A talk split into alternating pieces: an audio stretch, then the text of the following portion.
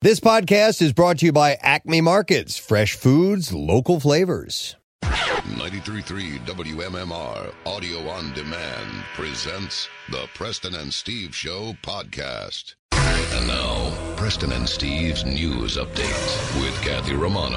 Friday, June 26th, and good morning, Kathy. Good morning. In the news this morning, southeastern Pennsylvania is moving to the green phase of Governor Tom Wolf's COVID 19 reopening plan today. Bucks, Chester, Delaware, Montgomery, and Philadelphia and many other counties met the criteria to move to green. But officials in the city of Philadelphia say that they will be keeping some restrictions in place for another week. Philadelphia won't officially move to green until next Friday, July 3rd, and there will be some differences between what green looks like in the city and its surrounding, sub- surrounding suburban counties. So aqua, maybe. Yeah, right, Yeah, exactly. a little Yeah. off- yeah, a little off green. a little different color.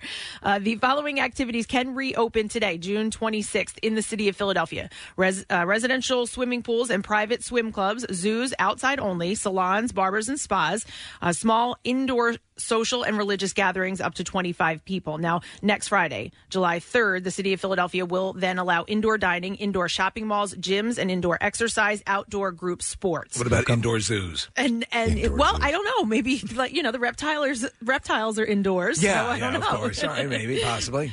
Um, so here's what the green phase looks like for the rest of the counties. Uh, continued telework is strongly encouraged. Businesses with in-person operation must follow updated business and building safety requirements. All businesses operating at 50% occupancy in occupancy in the yellow phase can now move to 75%. Childcare may open, complying with guidance, obviously. Uh, prison and hospital restrictions determined by indiv- individual facilities, congregate care restrictions in place, and then schools subject to CDC and Commonwealth guidance. Uh, as far as the social distancing restrictions, large gatherings of more than 250 people are still prohibited. Uh, masks, obviously, you must still wear when entering a business. Preston, you live near the prison. Uh, since the outbreak of the pandemic, have they been zooming their incarceration, or are they Yeah, there? they uh, they just kind of check in. They're off premises. Yeah. well, they they are doing. I, they um my my cousin's a judge and and so he um he's doing all his like stuff by Zoom right now. Yeah. Oh, so Yeah, I all the have cases, yeah. Yeah, all I the have cases. um, a cousin who uh, is she's going through uh, she has to go through the court system um, and they have told her because of the nature of her case they're not allowing her to do Zoom so they're- they've actually just continued it until they can get her in person in front of the Right. judge. Jesus, if I was able to zoom my case, I would just grab clips from Perry Mason. Yeah, right. just use whatever case you were dealing with. There's always an episode that deals with that. He oh, he won every case. All right, so uh, we'll continue with the social restrictions. So restaurants and bars can open at 50% occupancy. Personal care services, including hair salons, uh, open at 50%, but by appointment only, no walk-ups. Indoor recreation, health and wellness facilities can open, as well as personal care services open at 50%. Uh, and they're saying that appointments are strongly encouraged there as well. All ent- entertainment, such as casinos, theaters, and shopping malls, open at 50%. And then construction activity may return to full capacity with continued implementation of protocols. So we move to the green phase. But even as uh, more counties in Pennsylvania are moving to the green phase, Pennsylvania is seeing an uptick in the number of confirmed new cases of COVID 19 more than three months after the pandemic first began to spread in the state. The health department said Thursday there were 579 new positive cases and 39 deaths. So if this doesn't conf- confuse you, I don't know what will. The state's caseload was steadily falling, but more recently it plateaued and now appears to be inching upward. The agency said nearly 84,000 Pennsylvanians have been confirmed to have the disease. There have been 6,557 deaths. The number of infections is thought to be far higher than the state's confirmed case count because many people have not been tested, and studies suggest that people can be infected without feeling sick. I think the takeaway is there's every reason to be encouraged because we're all going to be dead soon. yeah, right. so, so I know. that's fine. I'm still staying home. The nation's top public health agency on Thursday revamped its list of which Americans are at higher risk for severe COVID 19 illness, adding pregnant women and removing age alone as a factor.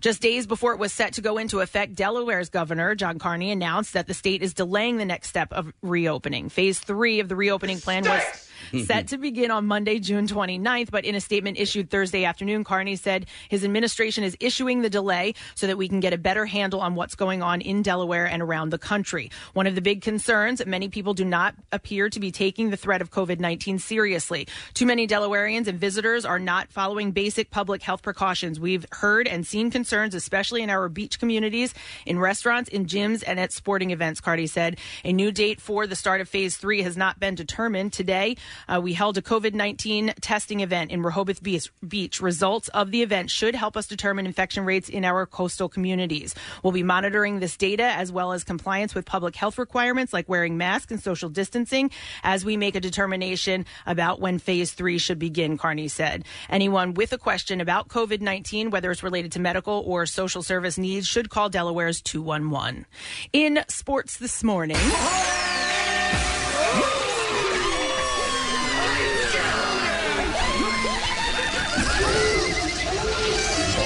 Ball sacks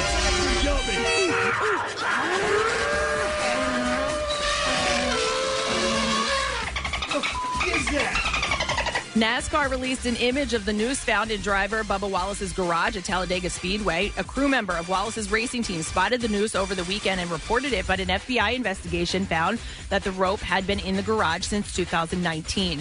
NASCAR completed its own investigation into the incident, finding that across 1,684 garage stalls, 11 had pull down ropes tied in a knot and one tied in a noose, the number 43 garage that Wallace used. NASCAR President Steve Phelps said, upon learning of and seeing the noose, our initial reaction was to protect our driver. We're living in a highly charged and emotional time. What we saw was a symbol of hate and was only present in one area of the garage, and that was the number 43 car of Bubba Wallace. Vince Carter confirmed that he retired from the NBA, ending his 22 year career. The 43 year old announced his retirement, saying he is officially done playing basketball professionally. When he signed a one year deal with the Atlanta Hawks last year, Carter said that 2020 would be his final season in the NBA.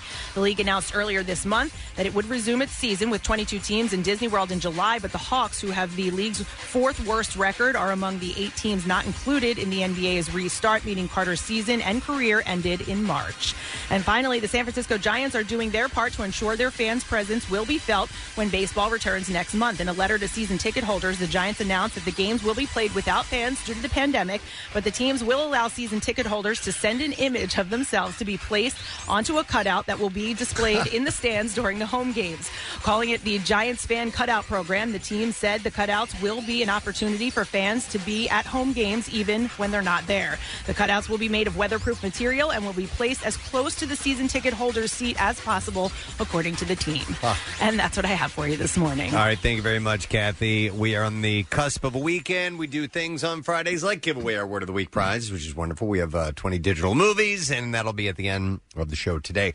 Uh, we also have a couple of guests on the program, which we're excited about. Um, number one show on Netflix in the country right now is The Floor is Lava. I watched it. Yeah. Uh, with my family the other day. We love it. It is a lot of fun. It's uh, Wipeout meets uh, Legends of the Hidden Temple. Meet, meets Double Dare, meets all that. And Uh, they, they do a really cool thing, Preston, that I think you'll probably appreciate. We can talk about it it later on, but there's just a little editing trick they do that makes the show really rock. Yeah, it's it's a lot of fun. So we are going to talk to the development. She is the VP of development uh, for Haymaker, which is who created the Floor is Lava on Netflix, and she's Netflix, and she's from Philadelphia. It's Megan McGrath. So we're gonna we're gonna talk about how this game, ca- this show came about, and everything. So if you haven't seen it yet. It's a lot of fun if you just want to check out and and uh, see something that has nothing to do with anything other than what you probably did as a kid, but now people as adults are doing it. And critics, the critics, even the most, you know, austere, snooty critics are loving it because it's just so simple and so standard. just fun. Yeah. It's fun. So uh, we're going to talk to Megan a little bit after 8 o'clock. And one of our favorite guests is going to be on this morning. Derrick Pitts, the chief astronomer of the Franklin Institute. I prepared my questions. You did? Because, you, you know, you, did, there's so many things. I should have asked him. I should have asked him. I Yeah. should have asked him. Yeah. Because he knows the answers. he does. We love talking to him. So uh, we have my new character, the Space Cowboy, Yes. yesterday. So Well, maybe he'll commission you. this is the perfect opportunity to do that. Yeah. Yeah, maybe. We'll You're see. a fine little cowboy. Right. I'll get a little star and everything. All right, so uh, Derrick Pitts is going to join us around nine o'clock. So we're going to have a good time, man. It's Friday, and the theme is no sad bro. There's no sad it. bro on Play it. Fridays. So I don't know. Do we have No it? sad, bro. It's Friday. That's exactly it. Couldn't have said it better myself. All right, so we're going to take a break. We'll come back in a second. Bunch of stories from the entertainment world to pass along to you, and uh, giveaways with the stupid question too. We'll be right back. Not only can you hear Preston and Steve, you can see them too. Check out the Weekly Rush on Xfinity On Demand. New episodes, you guessed it, weekly. Steven Singer Jewelers has fast, free, and safe shipping. Whether celebrating life or just saying I love you, Steven Singer is there for you. I hate stevensinger.com. Back with more of the Preston and Steve Show podcast. So the stupid question this morning, we're going to give away a Fandango Now promo code to see the film Irresistible. The question I have for you is what body of water, the surface of what body of water is lower than the surface of any other lake, sea, or ocean on Earth? Mm-hmm. 215-263-WMMR. Let's see if you know the answer. This surface of uh, this body of water surface is lower than the surface of any other lake, sea, or ocean on Earth. Call now. Let's see if you know the answer. I'm going to go through some birthdays today. It is Friday, June 26th. Sean Hayes of Will and Grace fame and many other things as well is uh, celebrating his 50th birthday today. Super talented guy, and uh, he and his, I think it's his husband, I think, have a production company, and they did, um, they did a show called Grimm, which I loved, uh, like a horror show, which was great. Uh, yeah, he's a super talented guy. So a big birthday for him today, 50. Uh, we have a couple of those, actually. It's also Chris Isaak's birthday today. He is 64. Wicked Game was his biggest uh, Yeah. musical hit. But he's just, uh, he's, he's he's an actor as well. He's in that thing you do. He's in uh, a bunch of movies. He's also in Twin Peaks. Fi- is, he, is he in Twin? No, I thought he was in Twin, Twin Peaks Fire Well, Love or With he Me? did music for Twin Peaks Yeah, or something, something like that. He was I involved don't- there. ah, hell. Ah, hell. Uh, but uh, he's pretty awesome. So he's turned 64 today. Derek Jeter uh, is 46. I, I, I reluctantly like Derek Jeter. He's- Yeah? you know, I don't really care for the Yankees, but uh, it's pretty hard to argue with a guy's talent and ability. Yeah. And uh, he was with one team his whole career, and now he's, I believe, the president or or, or Yeah. uh, minority owner of the Marlins, of the Florida Marlins. He, he is he is very much likable, and Yeah. he's got one of the most. His wife is one of the most beautiful women on earth. He Yeah. hit on my cousin in Miami. She was Really? a, yeah, she was like a, a um, bottle service uh, at a club when she was younger, and uh, he came in and hit on her. That's pretty cool, right? yeah, yeah. Badge of honor. Uh, so he's uh, he is six, uh, 46. Uh, Chris O'Donnell. Here's the other 50 uh, birth, 50th birthday today, uh, and he goes back to Scent of a Woman. Yes, and uh, he was a good Robin. I played Robin in Batman Forever. He was on Grey's Anatomy. NCIS Los Angeles is where he is now. One of those fifteen shows. Yeah, yeah. So uh, he's 50 today. Patty Smyth, the lead singer of the band Scandal, and uh, wife of John McEnroe. Didn't you uh, yell something to her on stage? I did, and I she, remember that She story. responded to it nicely. Actually, she was uh, she was kind of integral in my radio career because I was working uh, as Kenny Knight. Yes. in uh, in Jefferson City, Missouri, and it was when her song came out that uh, that duet with uh, Don Henley, "Love Sometimes Yes. Love Just Ain't Enough," and so they were doing a, a party for the release of this. I was invited to it in St. Louis, and I met a program director who eventually gave me my first job in a big market in St. Louis. Ah, and see? so I met him at that event, and yeah, and at the concert, I had front row seats. It, it was, she was opening for Rod Stewart, and uh, I, I yelled up, "Oh, you look beautiful!" And she's like, "Well, thank you." And I was like, "Hey, Hey, that's a good piece of advice. Always make sure you at some point meet Patty Smyth. Please do. Yeah. Uh, it'll move your career, Career forward. along. Uh, but I always had a crush on her, so that's why I said that. Uh, so she is 63 today. Uh, Jason Schwartzman, he's awesome. Yeah. Um, we had him on one time for an interview, and we got cut off in the interview, and he called us back. Yeah. because he was, and and we spent like another full 10 minutes talking to him. He was great. He celebrates his 40th birthday today. When we had him in studio, uh, he went from here to do um, Fox Good Day. Yeah. and then they had him. Was that that's where they had him doing the traffic map? With Michael Cera, wasn't it? yeah, Yeah. and that was hilarious. When the bus came pulling Uh-huh. up, yeah, it was really funny. It was a graphic of a bus pulling up and they pretended like they got hit by the bus. I've said this before, but he's one of those guys. When he asks "How are you?" he means it. Yeah. he, he wants to know how you're how you're doing. he seems like a really great guy. He's uh, 40 years old today, and he's um, Talia Married to- Shire's Yes. daughter. Yes, Or, uh, man, he pulled that off. Uh, Talia Shire's son. Yeah. Yeah. Uh, and he's ma- you were going to say married to somebody? Uh, I forget who I, I I remembered who he was married to, and now I forgot. But he's also a drummer in a band. He is. Uh, Phantom Planet. Fa- Phantom Planet? Okay. Uh, so he's 40 today. Uh, Paul Thomas Anderson, the director, uh, who definitely has his own style, man. His style is very much inspired by Martin Scorsese, who he worships. Uh, movies like Magnolia Yeah. and Boogie Nights and There Will Be Blood and Punch Drunk Love. Uh, and another 50th birthday today, so the big 5 0 for him. Uh, Mick Jones, singer and guitarist of The Clash and Big Audio Dynamite, which this is. I love Big Audio Dynamite. Uh, this is the only song I know by them. They have some Yeah, other me good too. stuff. Yeah, I've seen him in concert a couple times. Uh, so he turned 65 today. So, Nick, you and I graduated uh, high school in uh, the same year, and this, for some reason, was like our class anthem. Every single time we had some sort of like assembly or whatever, this was the song that we played. You know, when, uh, what movie it's in uh, featured prominently is um, "So I Married an Axe Murderer," which came out when when we graduated. So Okay. maybe that has something to do with it. It was a huge hit at Yeah. the time. Yeah. Uh, so he turned 65 today. Uh, Nick Offerman from Parks and Recreation. love him. Uh, husband of Megan Mullally. and he's also 50 years old Oh. today. So they're running uh, Parks and Rec constantly now. I guess it's on. It's on four different Yeah, platforms. you can't, and, and it is a great show. If Yeah. you've finished your run with uh, The Office and are looking for something with a another great ensemble, that's a show to look into. Uh, by the way, Aubrey Plaza has her birthday today. Oh, yeah. She's on Parks and Recreation. Uh, she's 36 today. She is, um, and she's been in a few movies where she's turned on the sex appeal. She's She can do that. she can do that. She's Yeah, from Delaware, right? Yeah, she grew up in Wilmington. Yeah. Wow. Uh, whenever it, this happens a lot, where we have people who share the same birthday who are like cast members on Yeah, something, yeah. and I always go, I, won- I wonder if they ever like celebrated together, like if they were on set and they. I don't know why I'm like I go into like little kid mode. Well, then, Casey, your head's going to spin on this one. No, no, because no. don't do this to oh. me. Don't do it to me. Jennette McCurdy and Ariana Grande used to be on a show called Sam and Cat. Yeah. They both have their birthday Oh today. my god! That's like Michael Gross and the other chick from Family Ties. Meredith Baxter Burnham. Yes. Yes. No, only they're, those two are the exact same age. These guys are a year apart. Oh. But it's a lot But like still. that. Was she the one Still. outside of Ariana Grande? The other one you mentioned was she the one who?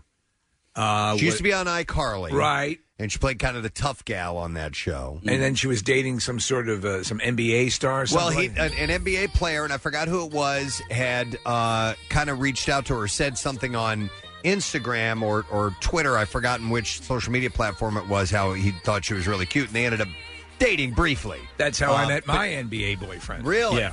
Uh, but yeah, she uh, she kind of blossomed, uh, Jennette McCurdy, and Ariana Grande, who played a complete dingbat on that show and Victorious. Yeah. She was kind of you getting typecast as that. Right, And of course, right. she broke out as a huge, uh, you know, pop singing princess. Can I uh, here admit right now that I find this song a guilty pleasure? I love this song. I was under your spell. I was feeling. Uh, she's got the pipes, no question, man. Absolutely. She's, she's got the real deal voice.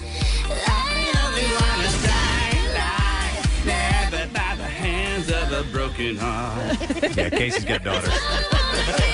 or is that or just- I like, or it's on my iPod right now. I sing, Casey. I sing incredibly profane at this point. profane lyrics. I'll tell her to you off air. This is the part when I break free. I can't resist it. No drums. Uh, uh, uh, uh. Here, I'm giving it the, the dubstep. Let me back that up. If I play the volume, I give it like the, Yeah. that dubstep. I hate that, by the So way.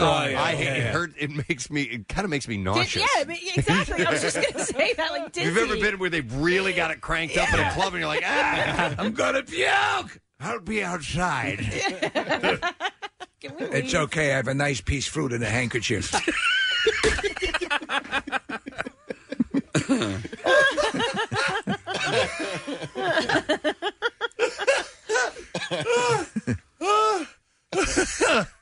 oh God! All right, so That's not the only song on that album that I love, though. The the track that she does with Iggy, man. Okay, but that's the only one I love. Okay, well then let's move on. What's the track that she does with Iggy? Come on, problem. Come on. Come on, Come on, man. dude. Everybody knows this. Kidding me? I wonder if he has a birthday with anyone else. She does with uh Talking about Jennette Iggy Azalea? Yeah. Oh, okay.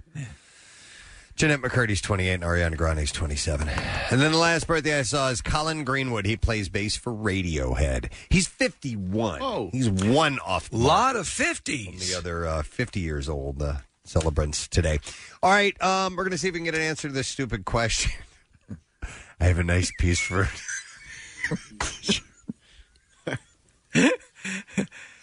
All right.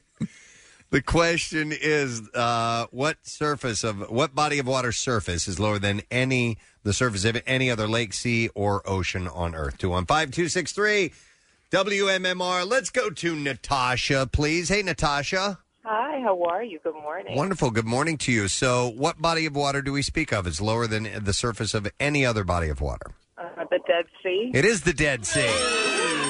Yes. Hang on, Natasha. We're going to set her up with a Fandango now. Promo code to see Irresistible, written and directed by Jon Stewart and starring Steve Carell and Rose Byrne. And it's available on demand today from Focus Features. By the way, it is uh, the surface of the Dead Sea is over a quarter of a mile below sea level. Huh? Is that wild? Yep, it is pretty wild. And uh, very uh, hot, the highest saline uh, concentration of any I body believe of water. so. in the world. Yeah, you can float. Yeah. All right, let's uh, get into some of the uh, entertainment stories. We're going to start with this thing about Ron Jeremy. Ginger Banks, the porn actress who went public with sexual assault ac- accusations against Ron Jeremy in 2016. Uh, says at least 50 other women have been assaulted as well.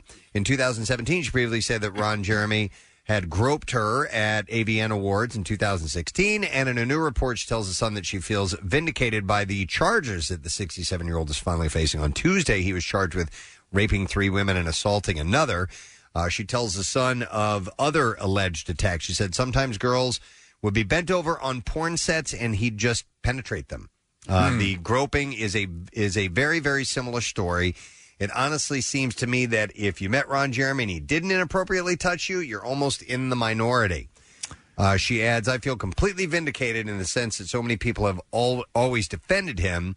I've been uh, talked about in a negative light by certain people who still defend him, his fans. I still get a lot of hate for that stuff, she said. So, what's has he had a, a, a formal response to all of this stuff? Uh, his lawyer says that he's innocent. Uh, so I haven't seen an official. could you could you pad that out a little bit? I, that's all Yeah. that I've seen. So another accuser who goes by the name of Miss Lollipop uh, tells the Sun, "This is no secret. We've been shouting about him since 2016. The response is always some variation of apathy or what do you expect?"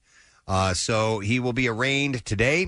Uh, he's be- being held on 6.6 million dollars bail. There's a lot of charges against Yeah. him, and and one of the the porn stars was explaining. You know, they they show up, they're doing a job.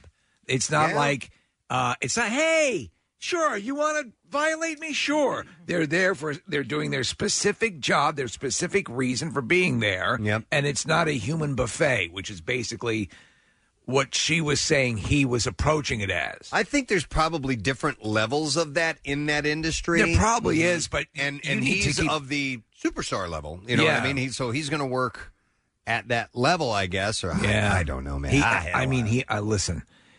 He's a horrible looking person. Oh, We've had God. him on the show, and he was actually good and engaging. super uh, nice you know, when we a had couple times. You know, but disheveled. Mm-hmm. But um, well, we'll And see what very- happens. Very gross looking. Very gross looking. Yeah. so we'll see where this goes. That's why they call him the hedgehog. Uh, Caitlyn Jenner popped up on Instagram with a new pal, surprising many by the sheer randomness. And it seems that she and The Bachelor's Peter Weber. What? And his brother Jack and dad Peter Sr. are all golf fanatics. And they took to the green, and Caitlyn, who is 70, and Peter Sr. appeared to have emerged victorious. Uh, I understand she's a great golfer. You know who's really good friends uh, is Craig Shoemaker. That's right. And they are they, they play golf from time ha- to time. We have audio of her uh, driving on one of the greens, Preston. Wow! Yeah, she can hit a She ton. can really hit. Um, yeah, and uh, the word is as Bruce and now as Caitlyn, uh, phenomenal golf game. Uh, so my my question was this: Is does she have to Play can, from the ladies' Can, can she tees? play from the ladies? Well, that's tees? what that's what uh, Good something question. Craig was uh, talking about. He's like, you know, she can hit it a ton, uh, and you know, uh, so. I, but I don't remember. what My he said, guess is- what tees they played from. I would assume that she plays at least from the whites, Right. uh, and and not from the reds. I mean, but wouldn't it be for her, for her? And when you've played so long the other way, wouldn't it seem like less fun? You, you play, yeah. You, you play for your Right, ability. You play for right. it to challenge you. You don't play to make it easier. a major so- Olympic So athlete. you may want to play from the men's tees. I Yeah. don't know. Look at the picture. I know. We're looking at a photo right now. Uh, uh, she is God hol- bless her. holding up a dollar bill. and the other players on her shoulders. Uh, right. No, I, she looks like she, she's gotten thinner in the face. She looks Thank a, you. a little more You little sexy bunny. a little more girly in this photo for sure. All right. Uh, speaking of that whole crew, Kylie Jenner and Kim Kardashian proved that they are on the same fashion wavelength. On Wednesday, Kylie was spotted in a Charlotte Knowles corset top for a night out with a pal, and well, Kim gave hers a cowgirl vibe by pairing it with Robert Cavalli frin- fringe pants and Yeezy ankle boots. Yeehaw. right on, cowboy.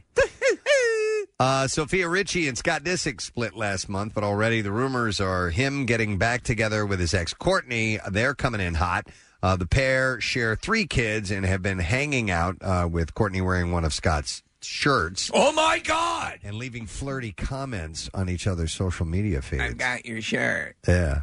Uh, is that the flirty comment? That's a flirty comment. uh, I've heard that they were playing lawn darts, Preston. Oh. So it's pretty much a done deal.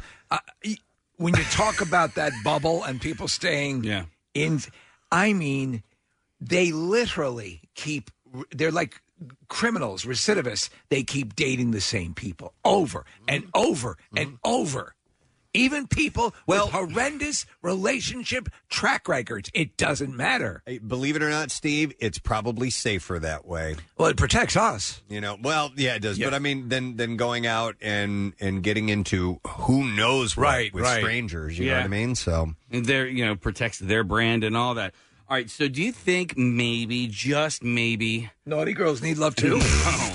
that maybe Scott Disick isn't as bad as we think he is? No, And, uh, I don't think there's any chance of that. Yeah. I think he's worse. uh, the news reportedly left the 21 year old Sofia gutted. Oh man, that's a crime. the source assures uh, Us Weekly that they are not getting together again. All right. Uh, let's see here. Paul Rudd and Chris Evans shared an actors on actors chat with Variety, and they covered a lot of ground, including whether Ant Man would get a third movie. And Paul said, Well, yeah, that's the idea. He said, I mean, I don't know what I'm supposed to say, what I'm not supposed to say, but with this quarantine, who even knows anything anymore? Uh, Evans uh, kept going, and he said, I might as well ask you what your paychecks are. Uh, I don't know, Paul. What's your penis size? He said, and then Rudd replied, "It's even bigger than my paycheck."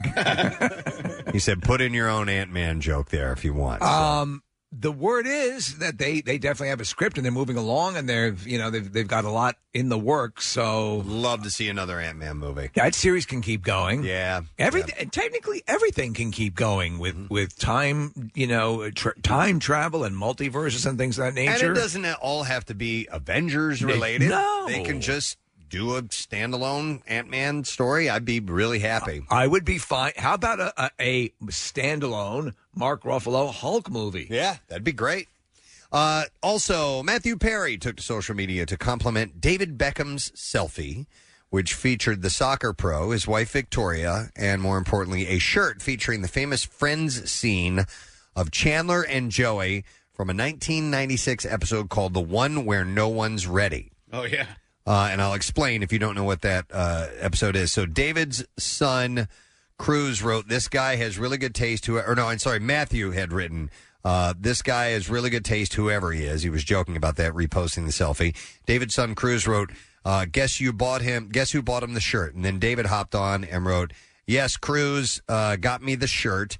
But could I be wearing any more clothes? uh, apparently, this show had featured when Joey was in all of Chandler's clothes at one point and uh, had joked, Look at me, I'm Chandler. Could I be wearing any more clothes? So uh, that's what the Uh, that's what he was uh, the, on the shirt that he was wearing. So it kind of it got Matthew Perry's attention, and they had a little banter. Friends is still on fire, basically, right? It's still it's Yeah. still one of those show du jours where people are. It's are having a binging. resurgence Yeah. like um like The Office. But, now it- you can only watch doing- it on the the Max, the HBO Max, right. Yeah, but it was doing well prior to p- the pandemic. It was it was hot. Yeah, and then they yanked it from Netflix uh, because HBO Max bought the rights. Right. Uh, more than 20 years after its cinematic release, the disaster movie Twister may well be returning to the big screen thanks to Universal and Top Gun Maverick director Joseph Kosinski. As it stands, no screenwriter has been announced for the project, and the cast is yet to be disclosed.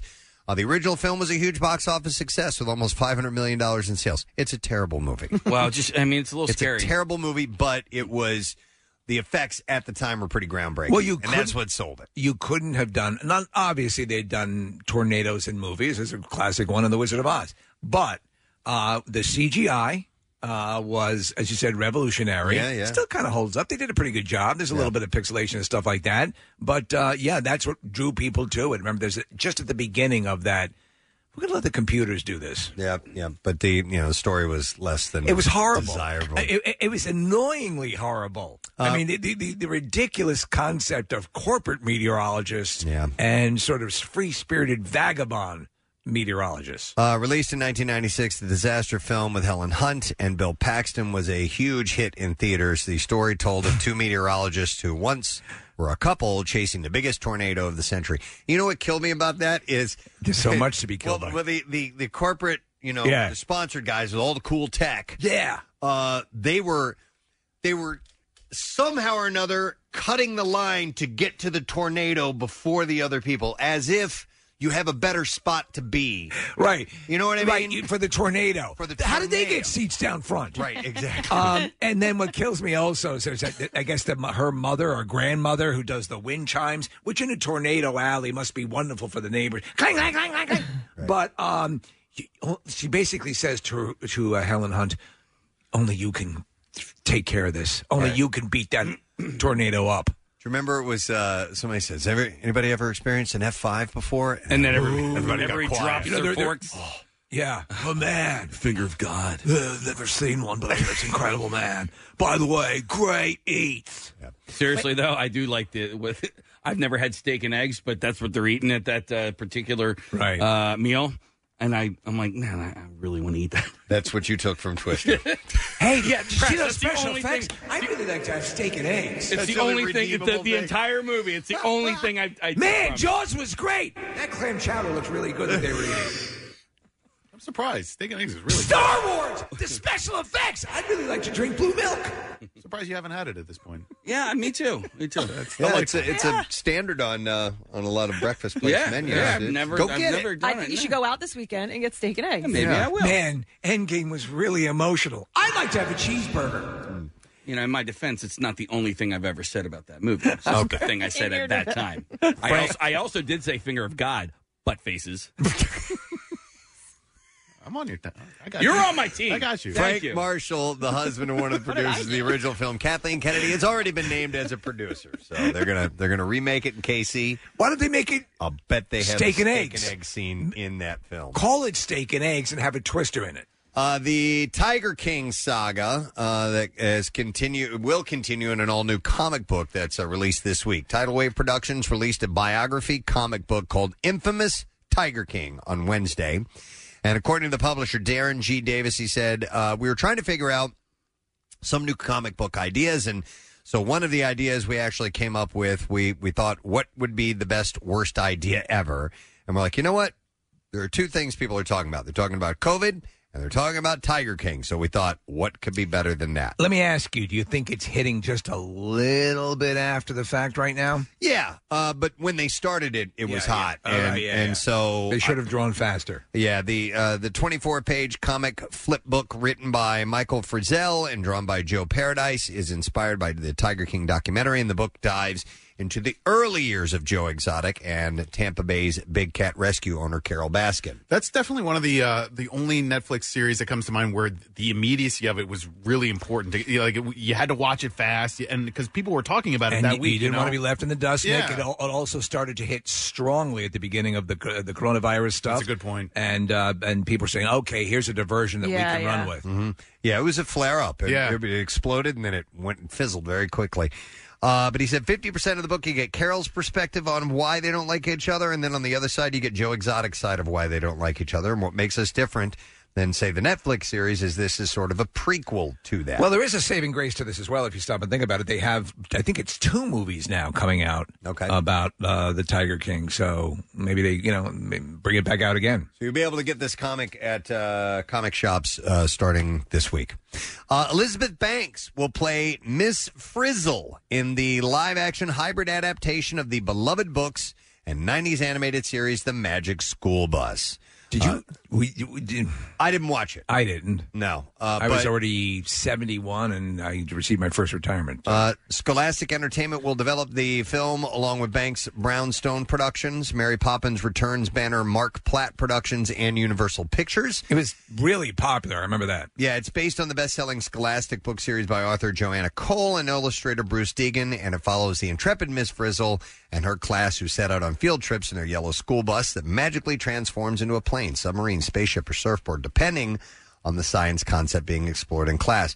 The property was first adapted into an animated TV series for PBS featuring Lily Tomlin as Ms. Frizzle, and Steve, it aired for 18 consecutive years in the United States. I always knew it was there and that it was hugely popular. Again, I was well past the um, you know the time when it would have meant anything to me. But n- none of your kids, you, they were they were not even around, right? They no, uh-uh. Yeah. and uh, it's been broadcast in more than hundred countries around the world. Uh, the Banks fronted feature will be the first big screen adaptation for the 26 year history of the brand. Huh. She'll be perfect for it. She's great as a uh, an over the top Yep, character. yep, uh, yeah. Uh, a remake of the cult fave fantasy action adventure Highlander has been on the cards for almost as long as the immortal main character has been alive. And it sounds like John Wick director Chad Stahelski may be the one to finally get the project off the ground. Well, put, um, sign me up then. That sounds great. Uh, he had recently offered a pretty promising update, and he assures recent lockdowns haven't affected the push forward. The movie would be uh, Stahelski's first project that is not John Wick related, since he made his directorial debut with that series, first entry back in 2014. They are making some adjustments though, Preston. The new title is Skypelander. Okay. Yeah, which is going to be a little less impressive in its scope. But uh, listen, I love the original Highlander. I thought it was a great movie. Uh, it sounds like the movie is still in the early stages. Chad has uh, a real passion for the project, having been on board uh, the Highlander remake since late 2016. Most directors would have walked away after all that time, but he has remained committed to seeing the movie come to fruition, not even allowing the current circumstances to slow him down much. Uh, he began his career as a stuntman, by the way. He was actually uh, Keanu Reeves' stunt double on The Matrix. Yeah. Uh, as well as several superhero outings, including Spider Man 2, X Men Origins Wolverine, and Captain America Civil Wars. A lot of stunt people are becoming directors. The guy Sam Hargrave, uh, who did the um, Extraction uh, movie with uh, Chris Hemsworth on uh, Netflix, he as well comes Okay. from the world of stunts. Uh, and then it looks like uh, Niki Caro's live action version of Mulan may not be able to drop until July 24th due to a surge in coronavirus coronavirus cases across the country. According to the Hollywood Reporter, uh, the Warner Brothers, uh, if Warner Brothers' other tentpole Tenet uh, will be able to drop July 31st, that's still to be determined. So, I saw. I, I think I saw a trailer for Tenet yesterday. My son was trying to explain it to me. This guy, everything happens backwards to him or something like that. That's my understanding. It's, it's almost like a quasi memento. It's kind of hard to follow. Thing, but- yeah. I mean, it's a Christopher Nolan movie, so oh, good, good luck. Yeah, right. Okay, so um, it's Friday. There's movies open. Ooh. Yep. Every time.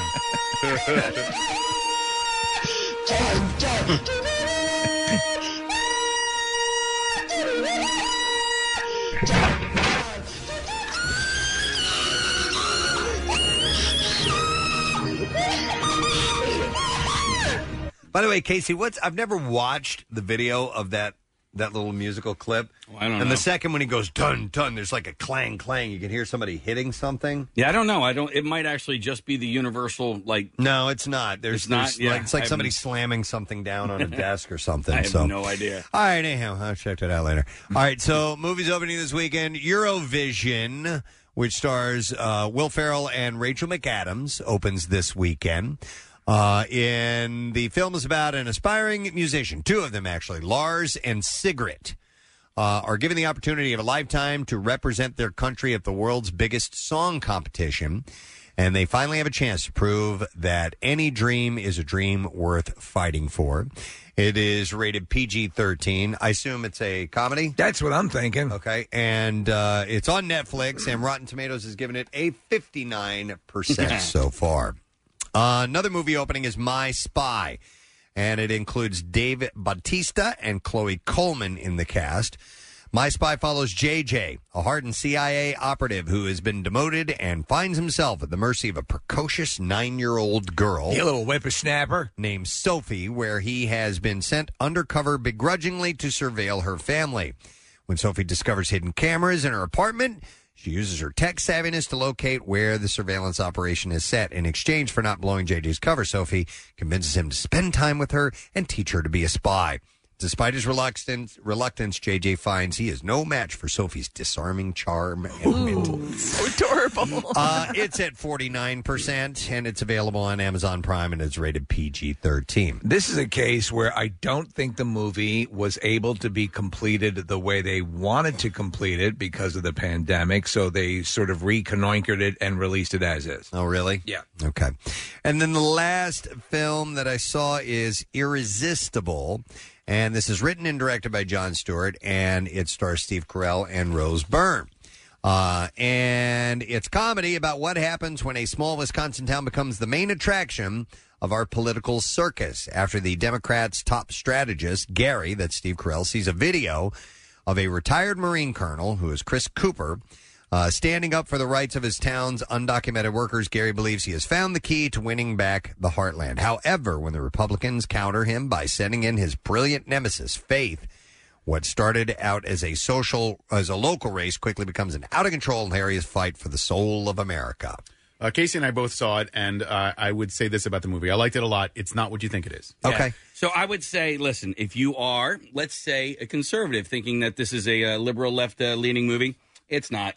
Okay, yeah, and so if you're a liberal is- movie thinking it's a Jon Stewart Yeah. Daily Show rehash, it's not that either. It's it's something that uh, I think all all parties can enjoy. Seriously, honestly, yes. End of story. All right, it's rated R, and all video on demand services have it. And Rotten Tomatoes gave it a 40%. so wow. that is the score on that. That's interesting. We are now ready for the clips.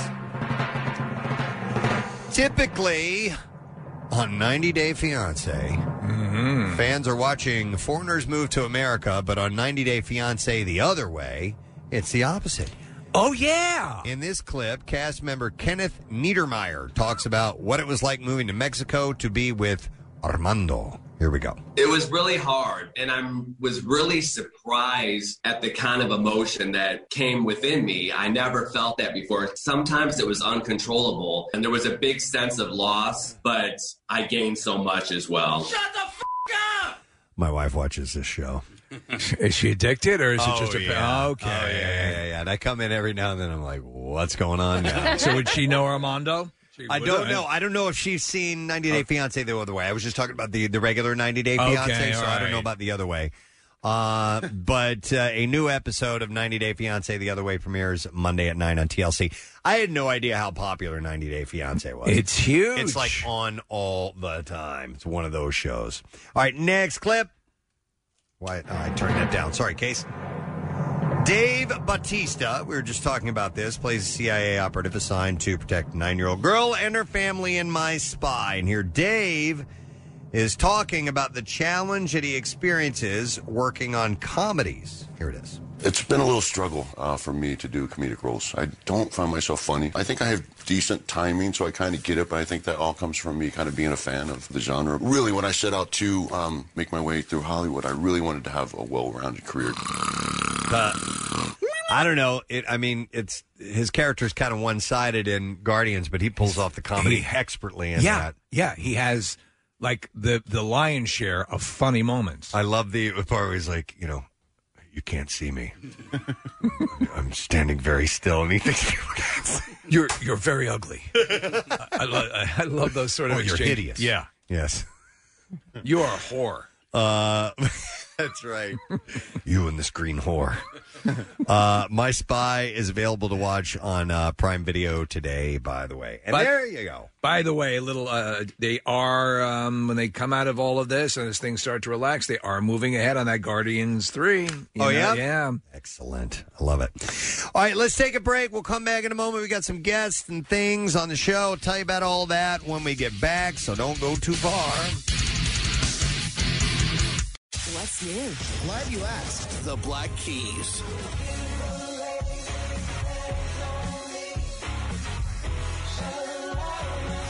The Pretty Reckless. Marching stone when I go. Just put death by rock and roll. Five Finger Death Punch.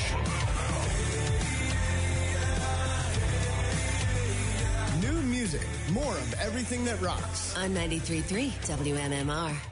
Real quick, uh, I think I want to do a short out birthday shout out. Yeah, here we go. Uh, hey, my name is Pat. I'd like to request a triple shout out. My brother Bill's birthday was June 5th. My birthday was June 11th. And my brother Dan's birthday is June 28th.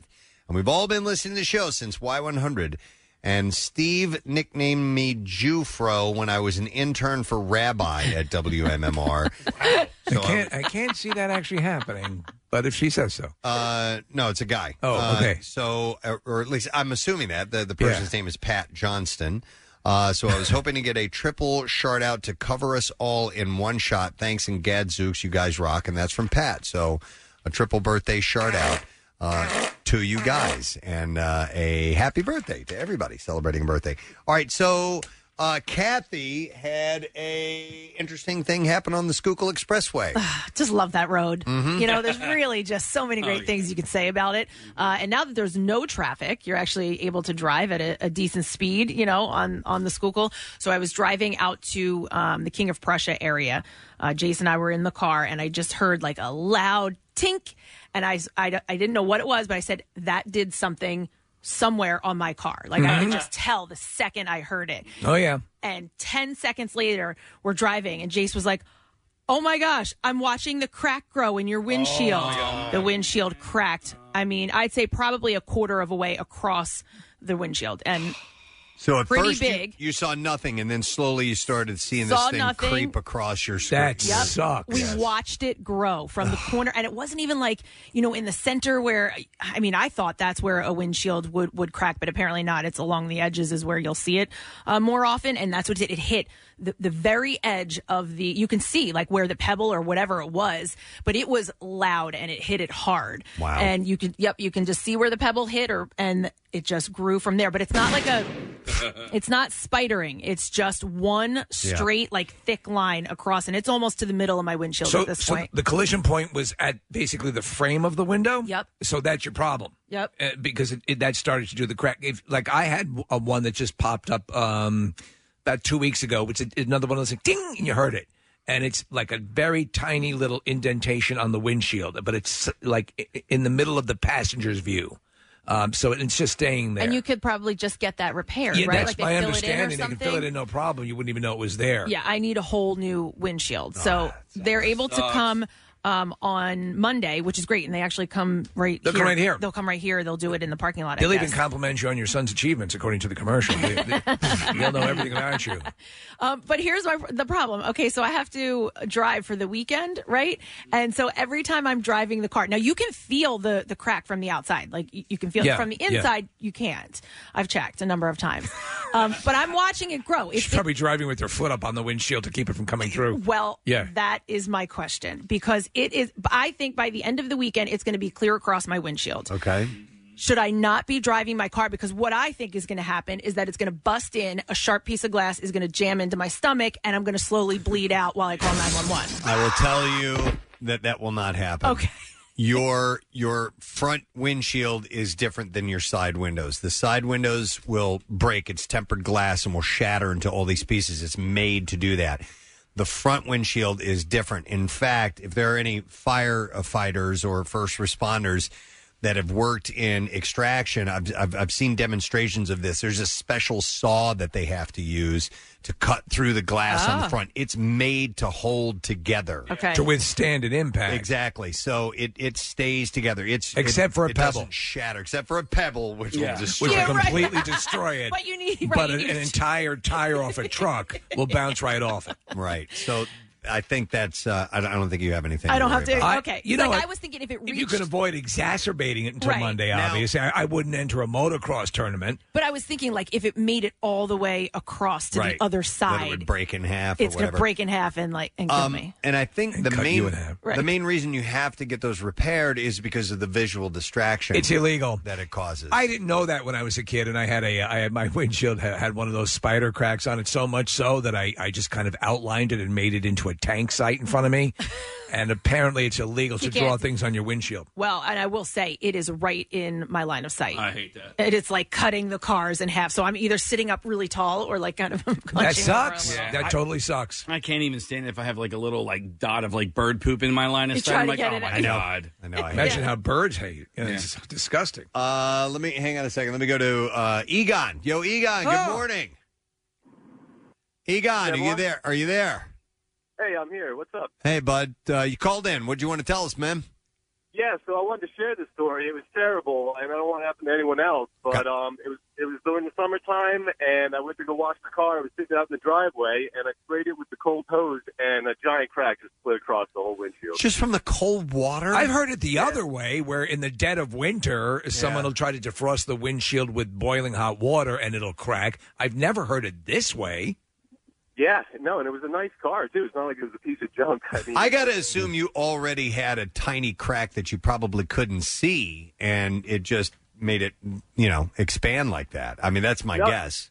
This kind of came from the top, and there was nothing really at all. So I just Wow. have to assume this could happen to anyone. I just wanted to share it. So heat up the water that you clean your car with. Remember that. Boil it. All right, thanks, Egon. Appreciate it. Wow. Uh, here's uh, Andrew, who is a firefighter, who can tell us a little bit about the windshields. Hey, uh, good morning, Andrew. You're on the Good air. Hey, you guys rock. Appreciate it. Been a uh, been a firefighter uh, down in Chester County for uh, that last 15, uh, 16 years, and the glass on the front, just like you were saying, the side glass is tempered, so if it gets hit, it just shatters into small pieces. So it helps protect you. And then um, the glass on your front windshield is laminate, so it's uh, it's glass, laminate, and then glass.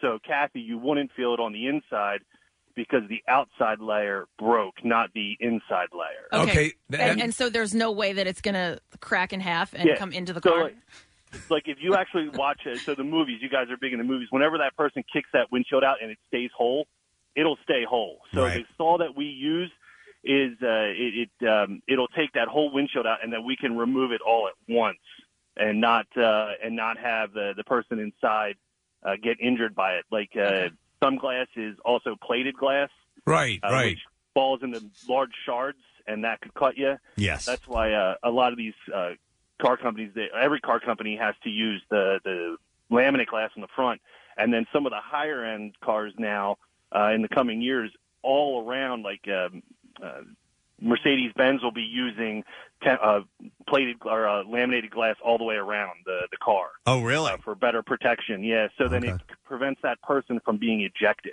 Yes, from which the is a car. big issue. that makes sense. I have a question about kicking the windshield out because I was watching. I was watching uh, Mission Impossible Fallout the other day, and there's a scene where Tom Cruise and uh, Henry Cavill are in the the, the truck, and they, they they smash into something, Yeah. and then they kick the front windshield out. I'm like, come on, man, that's got to be. I, could you do that in real life? So if you force it enough, I would believe so because it's just held on by glue. There's not uh, there's not like um, there's nothing over it. Um, just like your your side windows, if you hit it in that bottom corner, it's going to shatter. If you hit it in the middle, it's not as easy to shatter. Okay. So that's where so that's where if it is already spidered, it'll it'll actually collapse. So and if it'll you- bend easier. If you kick around the rim of the windshield, um, you you could dislodge it.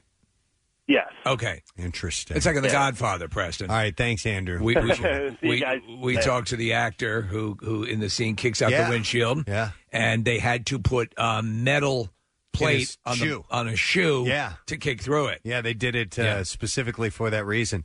Uh, do you remember when we did the tempered glass sheets? Yes. and we Yeah. would use a piece of a um, of a spark plug that's ceramic. Yeah. We did it in here. We did it in here, and you you throw this tiny little piece at this huge pane of glass that's tempered, and it will shatter And it. it like made a it popped. You Like know, you'd hear ting, pop and then just yeah. shattered. That was pretty damn cool. I don't care how big the glass is, just kick it in the knee and it comes down like a ton of bricks press. Right, just like Roadhouse. I thought it'd be bigger. Yeah. Uh, Uh, let me- that was pretty wild to see that. Uh, I have Gary, who has worked for Safelite for 22 Ah. years. So he is a. Uh, wait, is that the jingle? Safelite repair, Safelite replace. That's who's com- that's who's coming here Monday. Hey, Gary, how you doing, man? Oh, good. Hey, guys, what's happening? I couldn't help but call in when I heard you, heard you talking about windshields. Yes. Yeah. Yeah. I'm telling you, I, I could still replace the windshield with my eyes closed after 22 years I'll of doing bet. it at Safelite. Um, but the, what you guys are saying is pretty much the same thing that everyone fears that the windshield's going to break, and like Kathy was saying, the windshield's going to break and come in on her. And cut her in half. Cut me in that was her fear was that she was actually going to be split in half. But no, I really had in my head that I was going to Yeah. like bleed out with a piece of glass in my stomach while I'm calling 911. Sure.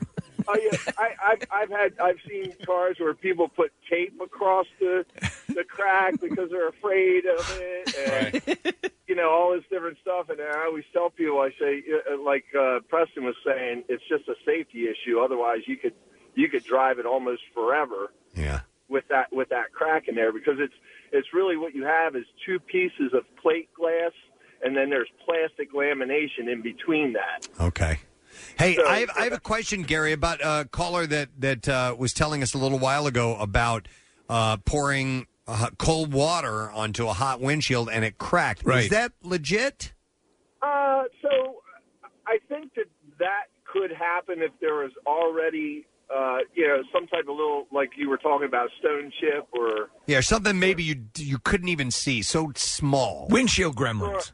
There you go. Right, right. Because sometimes you can just get a stone chip that's just just a nick in the top piece of glass of the windshield, and and you know that that could be just enough to uh, to make it spread at that point. So, so with with the Safelite uh, process, Gary. So you show up.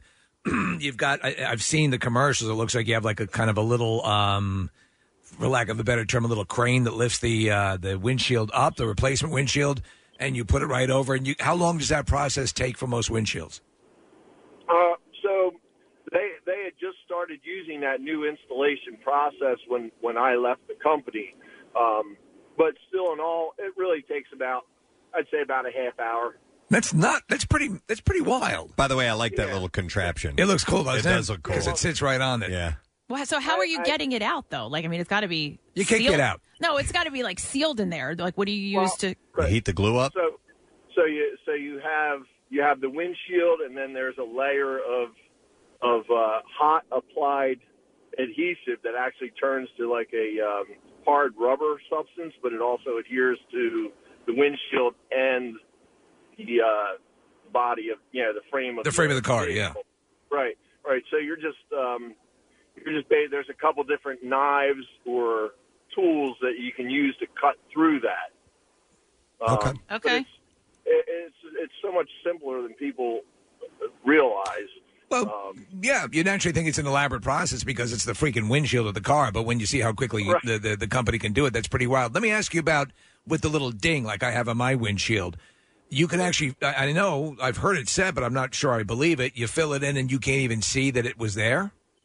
Uh, yeah, yeah, that's that's the case. People uh, people do have a hard time believing that, but there's a uh, windshield repair process that actually what it does is uh, puts a va- there's a little um, tripod that you suction cup onto the windshield, and it pulls a vacuum which sucks the air out of the crack, and then injects a fluid in that actually uh, you inject the fluid in, and then you cure it with a UV light It's basically like gluing the crack together. Yeah, I think you guys say that, but I don't think it's real because every time I've had one of those, oh, you need a whole new windshield, dude. Well, so so here's here's an interesting point about that.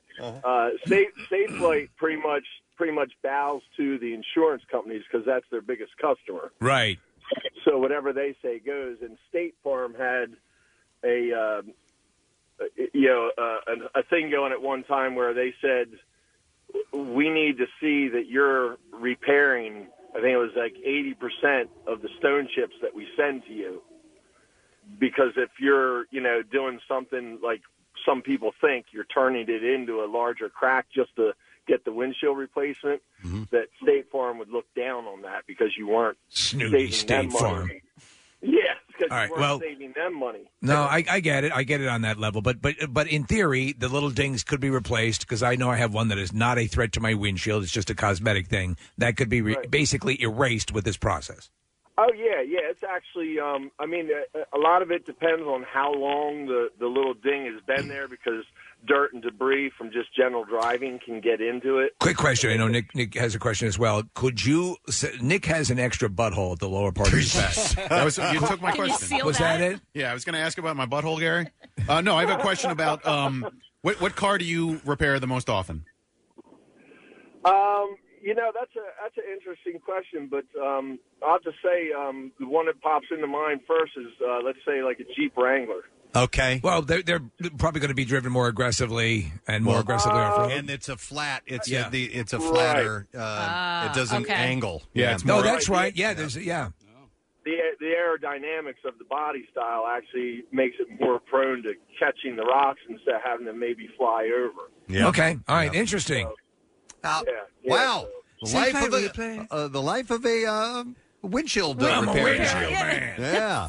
All right. Thanks, Gary. Appreciate it, man. Thank, thank you guys. I want to do it again, Case? One more time. Safelite repair. Safe light replace. Um, by the way, when you- when you get that replaced, what they'll do, Kathy, have you ever had your, your front windshield replaced? No, I don't think so. So what they'll do is your your inspection registration or, or yeah, oh your yeah, inspection. my stickers. So what they do is they they cut that. They cut that piece of glass, and then you just stick it up in your uh, in your dashboard So they're just going to leave like the. until it's time to, for you to get inspected. Can I again. get replacement stickers? I don't Uh, know. you I don't- probably could, but it doesn't matter. yeah, yeah, yeah, okay. You oh, know, that's just funny. you It'll know what? cost you money if you have to do Right, that. right. So so we we've had to do that a couple times. So we've got this little plaque, essentially, this little glass plaque that's got the uh, the stickers on it. Just You nail it to her new windshield.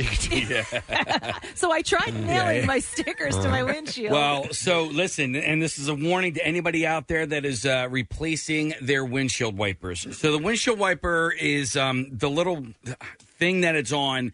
Uh, is um what's the word I'm looking The for? comportium. I don't know. It's a comportium. No, well, it kind of like snaps back towards the the windshield, right? Right. So when you take the wiper off, place it down on the windshield because I've accidentally let it go and it snapped onto the windshield and yeah, so it's the cracked arm. it. It's it's a, it's a windshield arm that Oh. holds the blade, so you can you can pull it away. That's and good it, advice. And it has like a spring on it, essentially. So like when yes. it's going to And- snow. And you- if you Yeah. if you don't have that rubber, you know, wiper Yeah, on there, yeah. and you and it goes back, it'll go smack onto it, and it can crack your windshield. That's right. Yeah, Which is- absolutely. I think that's a design flaw, maybe. Um, I uh, is it good? It's actually rather crazy, as you can imagine. Uh, I have on a couple of occasions tried to replace my own windshield wipers, and I, you know, I'm not completely inept at this stuff, but I've never gotten it right. well, I've never gotten it right, and and I Are you go to doing the it store on- and I write down the model number, Yeah. and I'll go to the AutoZone and pick up what's supposed to be the goddamn wiper that fits my car, and it doesn't. Goddamn wipers. Sometimes though, Preston, I've been sorry, sorry, Keith, I've gone and I've re- gotten the right model. I've done the right deal, and I said no. I refuse to accept that. I'm so stupid, Mm. and I went back, and the person at the AutoZone couldn't replace the new wipers. I So- felt vindicated. this is your car that you your personal car that you're driving. Yeah. Because all right, and like listen, I know this sounds. You drive a luxury car.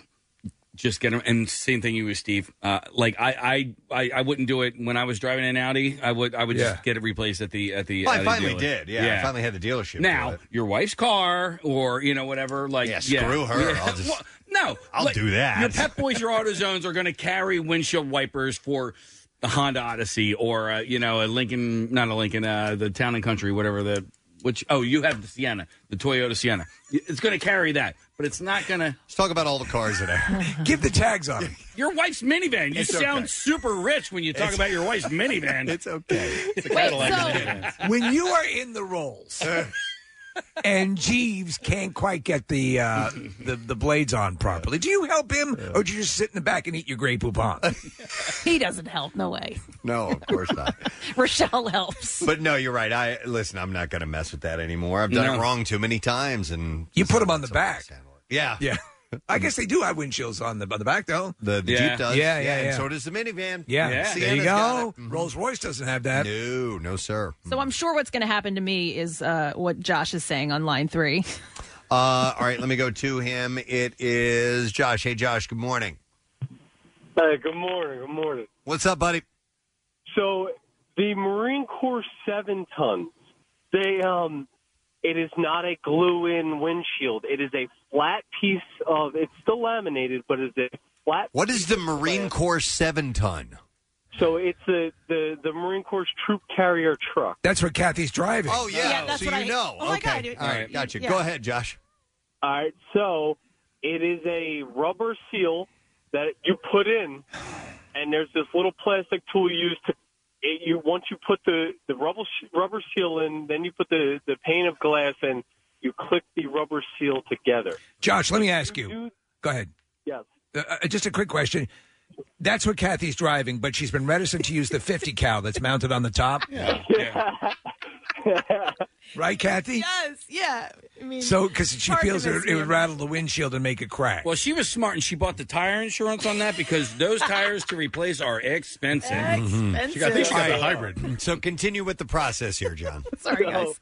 So if you put this seal in backwards, what'll happen is when you get up to highway speed, say you get like over 50, the pressure on the glass will actually allow the glass to blow into the cab. And it will pretty much hit you as the driver and the passenger. It'll, it'll pretty much come in and hit you right in the face. Josh, are you speaking from experience? Absolutely 100%. Ah, were you the one who put it in? Yes. Oh, It's a good learning experience when you're when you're a new mechanic in the Marine Corps. Well, Kathy had the same experience. She has a beach assault vehicle. She was coming up, it was an Ocean Beach, right? Well, she was in an amphibious unit. Yeah, so, absolutely. Yeah, I understand. Uh, that to have something like that happen as you're driving in a vehicle that large must have scared the f out of you, Josh. Absolutely slammed on the brakes on the highway. How much trouble did you get in? Uh, none, none, because I just drove right back to the uh, Safelite repair. put in another. Yeah, do you come to Fallujah? All right, Josh, thank you. Learning experience for those in the Marine Corps. Yeah. Safelite repair, Safelite replace. Fortunately, that wasn't the car, I, the vehicle I was driving that day. Right. It was the Infiniti. Okay. When are we going to take the troop transport or just the Infiniti? I was I was at a party one time and came back to my car. Somebody had thrown a bottle through the windshield. Oh, seriously? Yeah, which was very confusing because I'm like I'm like trying to roll the window up. Oh, I guess I had the window down, and I'm I'm like nothing's happening. wasn't- nothing was That there. sucks. And then I looked down, and it was sure enough that tempered glass Yeah. because it's it's mm-hmm. it's very it breaks into very tiny pieces, and it won't really cut you unless No. you were take to take a piece and like rake it across your skin or something. I'm picking It's this up, designed that way. I'm like, what? It's what happened here? And yes, But you stop and think about it, though. Uh, s- sorry, Kathy, but the stories you've reported on in the bizarre file, where uh, someone is halfway through a windshield. Imagine the velocity Oh, yeah. What you hap- have to be traveling th- at. Oh yeah, to so, go so the, through a windshield. the front windshield. Every Yeah. now and then you hear about an animal that goes Right. through, and you know he was talking about triple panes and there being Right. Plastic in between. Yeah. That's got to be put that in perspective. Serious velocity if something that size can go through and penetrate that is wild, man. if you get your side window broke though remember i had my car broken into and i had i took it to the dealership and they cleaned it out very nicely for me but like Yeah. i would find little pieces like it For was like years. years Yeah. later and i was Yeah. like Sure. oh here's another one Hang on, uh, an answer about the inspection stickers, Kathy. Oh, I'm going to okay. go to Jason. Hi, Jason. Good morning. Good morning, Gadzooks. Gadzooks. What's up, Jason? Nothing much. So my uh, girlfriend just recently was uh, had a deer run into our car, and the uh, windshield was smashed. So uh, we had State Farm come out. They replaced the windshield, and uh, they told us he had five days to uh, go back to the original inspection station, and they will replace the stickers for free. Oh, okay. All right, All long right, as I'll try that. All right. But as long as you have the receipt from the uh, State Farm for the uh, replacement of the windshield. Oh, got it. Okay. All right, but but I assume, as per your thing, Preston, keep, keeping that plate with the that rem- that cut piece of glass with the stickers on it will serve the same purpose. It works fine because Yeah. as long as you can see it. Uh, so as long Right. as police can see Right, it. so. right. Uh, so have you made your appointment yet to uh, have yeah, your they're coming. They're coming out here Monday. They're Okay. coming to the station. Okay. So that- So if you see anybody in the parking lot. but I don't know how it works. I don't know if, if I'm going to have to like the the. I've seen them out there Yeah, before working all on the time. cars. So Oh, have yeah? I. Yeah, in the parking lot. Yeah. So you'll probably just have to move it to a spot where they can work on it, which is no problem right now since the parking lot is mostly is empty. Yeah, that's what I said. I'm Anyway, like, I can park in the back, and you know they'll have a, a bunch of space. Yeah. All right. Interesting, but Hmm. uh, yeah, it's listen. It it happens uh, all the time. We've we've had my my last. I don't know if it was the last one, but but I did it with a golf ball.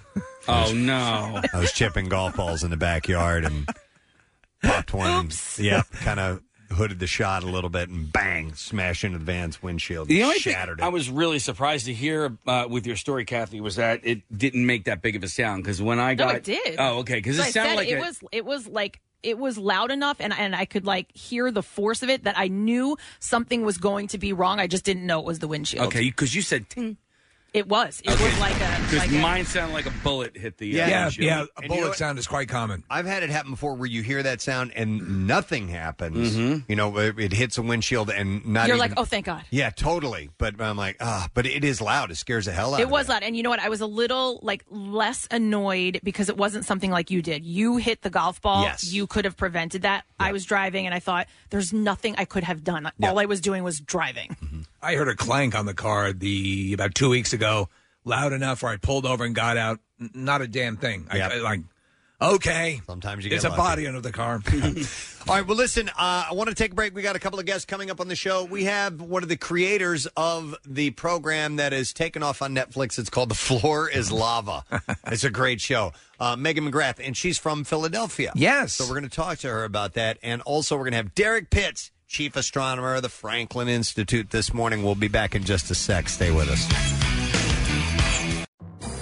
Back in the olden days, about five years ago, your only options to keep listening to WMMR when you got home would be to drive your car into your living room or turn on something called a radio.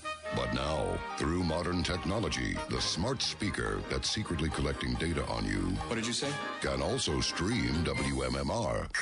Just tell Alexa or Google to open MMR, and magically we'll come streaming into your home. Plus, it may help distract your device from becoming self-aware. 93.3 WMMR. Everything that rocks. All right, we're going to do the Bizarre File. WMMR presents Preston and Steve's Bizarre File.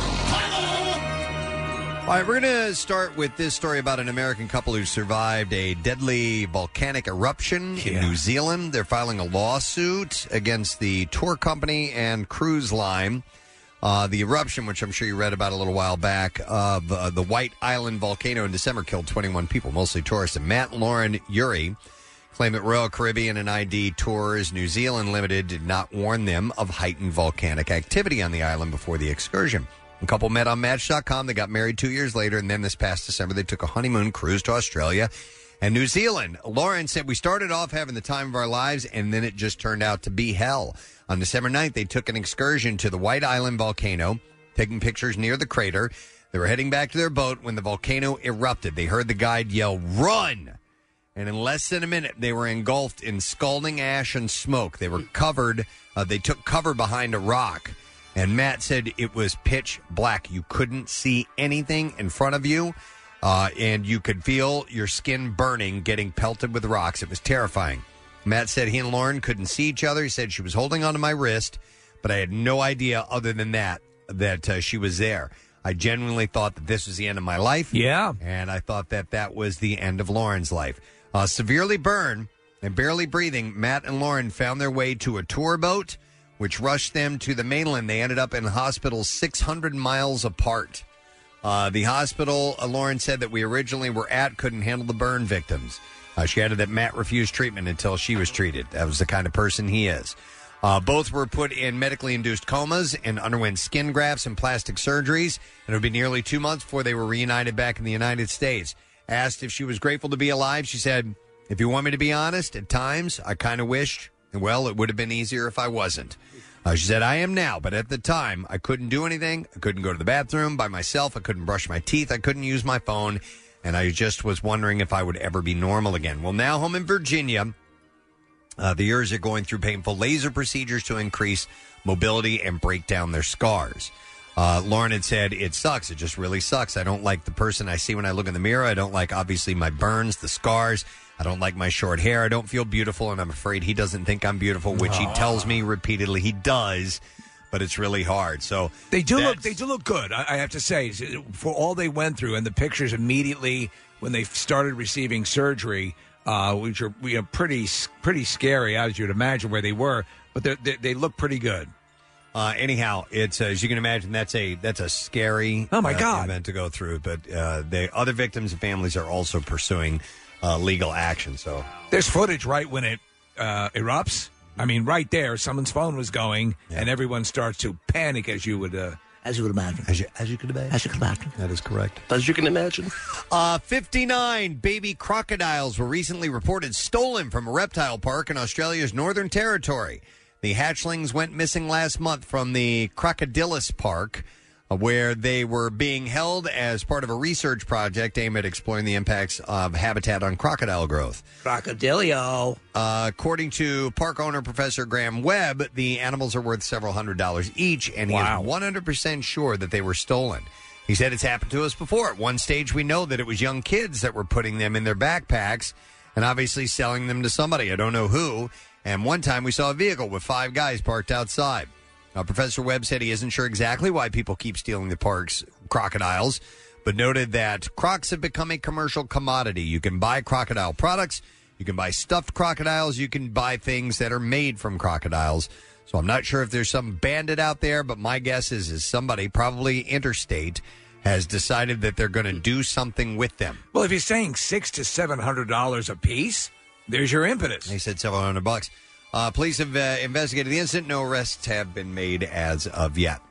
This is messed up, man. The annual monsoon season has begun in India, and heavy thunderstorms have already proven to be extremely deadly in the northern and eastern parts of the country. On Thursday, just Thursday alone, Right. lightning strikes killed 107 people. Holy crap! And injured dozens more, with the vast majority of deaths coming in the state of Bihar on the Nepal border. Uh, the area's 83 deaths were among the highest recorded in one day. Most of those killed were farm workers out in the fields. Jesus. While India's monsoons are necessary in that they replenish water supplies around the country, they are also extremely dangerous. In 2018, the most recent year where data is available, 2,300 people were killed by lightning strikes. You never think of those kind of numbers. We always hear what a rare occurrence it is. Yeah.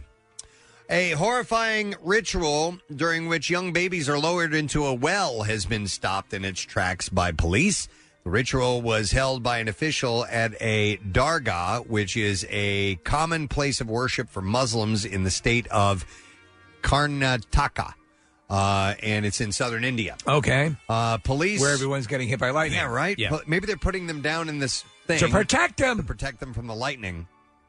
But uh, police were only informed of the practice taking place when local media reported on what was going on. A video has emerged showing a six month old baby placed on a cradle tied to a rope, which is then gradually lowered into a 20 foot deep well. Uh, when the when deep inside the well, the Dargah official asked the parents to observe their baby in the dangerous conditions as part of the ritual, and it is then gradually pulled up using the rope tied to it. At which point, the terrified child starts to cry. Is it possible they're misinterpreting the phrase baby wellness? Maybe. The ritual was conducted based on a superstition that it would make the baby strong and shield it from any evil that it may face in the well, future. The saying is baby in the well, what the hell? Yeah. Uh, a new local media outlet reported on the shocking ritual taking place, uh, drawing criticism from local residents and police officers sprang into action to ban the ritual from taking place again. A fence has been erected around the well to prevent others from doing it. That's wild. Uh, and we'll wrap with a with a, a, a good story. A small scale miner, uh, a man who mines, right? Not an underage person. yeah, I'm tapping out. in Tanzania has become an overnight millionaire after selling two rough tanzanite stones, the biggest ever find in the Wow. country. Uh, Saniniu La, uh, Laizer, Laizer, I guess you say his name, earned $3.4 million from the country's mining industry for the gemstones, which had a combined weight of about 33 pounds or 15 kilograms. For tanzanite? Yeah, Mr. Laizer, a father of more than 30 children, by the Holy way, hell. Uh, told the BBC that uh, there They'll will- buy a lot of rubbers. He said there'll be a big party tomorrow. Uh, Tanzanite is only found in northern Tanzania and is used to make ornaments. Uh, it is one of the rarest gemstones on Earth, and one of the lo- local geologists estimates its supply may entirely be depleted within the next 20 years. Uh, the precious stone appeal lies in its variety of hues, including green, red, purple, and blue.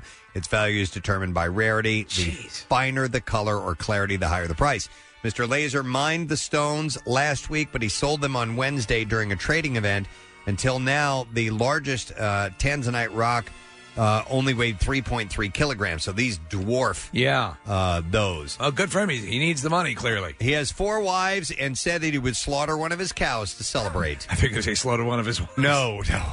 Uh, he also plans Wow. to invest in his community. He said, I wa- has four of them. Yeah. I want to build a shopping mall and a school. I want to build this school near my home. There are many poor people around here who can't afford to take their children to school, so he wants to do that. He's going to put a second bathroom on his house, too, Preston. Yeah, he might need one more for the 30 kids 30 and four kids wives. and four wives. All right, and that is what I have in the bizarre file. Let us take a break. When we come back, if you have watched the show Floor is Lava on Netflix, you want to be with us, or you could go watch a little bit of it right now before we talk to one of the creators. So we'll be back in just a moment. Stay with us. Stream WMMR anywhere you have an internet connection. Check out the mobile app or go to WMMR.com. You'll figure it out from there. Steven Singer Jewelers showroom at the other corner of 8th and Walnut is now open for appointments only. Go to IHateStevenSinger.com to book your appointment today. As we ease back into life bit by bit, Acme wants to help you reconnect bite by bite. When doors start to open, when parks are filling with laughter again, and you can reconnect with family and friends over food, Acme will be there with you every step of the way. For birthdays and barbecues, parties and picnics, and of course, down the shore. Celebrate life together with Acme, your favorite local supermarket and the official supermarket of MMR's Preston and Steve Show. Back with more of the Preston and Steve Show podcast. We're waiting to get our uh, yeah interview on the line. So uh, Marissa's uh, placing a call into that person. We'll get them on here in just a moment or two. Giving away our Word of the Week prize today 20 digital movies. And uh, if you've been keeping track of the letters, that is up at the end of the show. So we will get to that in due time. Also, later on this morning, around 9 o'clock, we're going to talk to our friend, Chief Astronomer uh, for the Franklin Institute, Derrick Pitts. Always great to talk to. Um, so, got wind of this program on Netflix that is the number one in the country right now on Netflix. Yeah. Uh, found that out yesterday. uh, you guys told me about it last week, so watched it uh, this week and immediately fell in love with it. And I can see why uh, it's taken off because we've all played this game. No, let me We've take- been wanting to play this game. let me, let me take that back. We all invented this Yeah. game. Yeah, yeah. Every one of us did. Every Yeah. one of us believes that we invented the lava game as Oh, a yeah. kid. And I hypothesize that it is um it's just in the, the, the genetics of being a human being. It's a That- that- standard thing. I just think that that I think they did it in ancient Rome. And they had real lava and back they had then. real lava With- back then at Pompeii uh, to play with. They probably did that in Pompeii. So, all right, get across the kitchen if you can. I think it, exactly. Yeah. I think it goes back to all of that. There was no even prize before. reward at the end of that, though. I think the prehistoric man probably played a version of this game. So uh, it's it's perfect, and that's why it strikes a chord. And one of the creators is from Philadelphia, from what I Yes. understand. How did you come across her, Steve? So yesterday, uh, I we, we were talking about it on the air and had mentioned it, and and uh, then someone I forget the gentleman's name, but very nice, said, "Did you know that uh, Megan, who we're going to talk to, is from Philadelphia?" And I said, "Well, I do now." And then I tweeted out to her, and we started communicating on Twitter. And then Casey picked up the ball and ran with it. She's the VP of Development at Haymaker Media, which uh, put this whole thing together. Yes. So uh, let's welcome from Megan McGrath, or let's welcome Megan McGrath from Floor is Lava. Hey, Megan. Hi, how are you? Good. So where do you live now, by the way? I'm in LA, so it is very early. Please forgive me. No, it's okay. It's quite all right. Um, when did you move away? Well, where where in this region are you from? We'll start there, and then we'll start getting into the show. Sure, I'm from Boyertown. Oh. Um, So we're right on like the Berks Montgomery County line. Oh yeah, we just talked to Um, a kid then- from there who has the largest mouth in the world. Yeah, look it He up. d- he does. He Oh, yes. wow. Yeah, we talked to him last Really week. putting us on the map. Yeah, Yeah, totally. You are you're running with the baton now. Yeah. so you're from Boyertown, and uh, I am. and how did you get in in development of television shows? Well, I went to Temple, um, and I was going to school for communications. I sort of thought I was going to end up in TV news, um, and then really, like right before graduation, I sort of panicked and was like, I don't know if I want to do news. I'm more interested in the entertainment side of things. So it was really either New York or LA, and I picked LA. Uh, when were you So going to Temple, Megan? I graduated in 2012. How did you not end up as one of our interns at some point? Half of Temple ends up being our interns. I don't know. I interned at um, PHL 17 and NBC in Philly, NBC 10. All right, so you made the rounds, and then you decided you wanted to do stuff on on the entertainment, and you impressed me um, as someone who just has always had sort of a pop culture love. And uh, is that what fueled your desire? Did you want to be entertainment in front of the camera? Or did you want to be entertainment on the side you're currently on?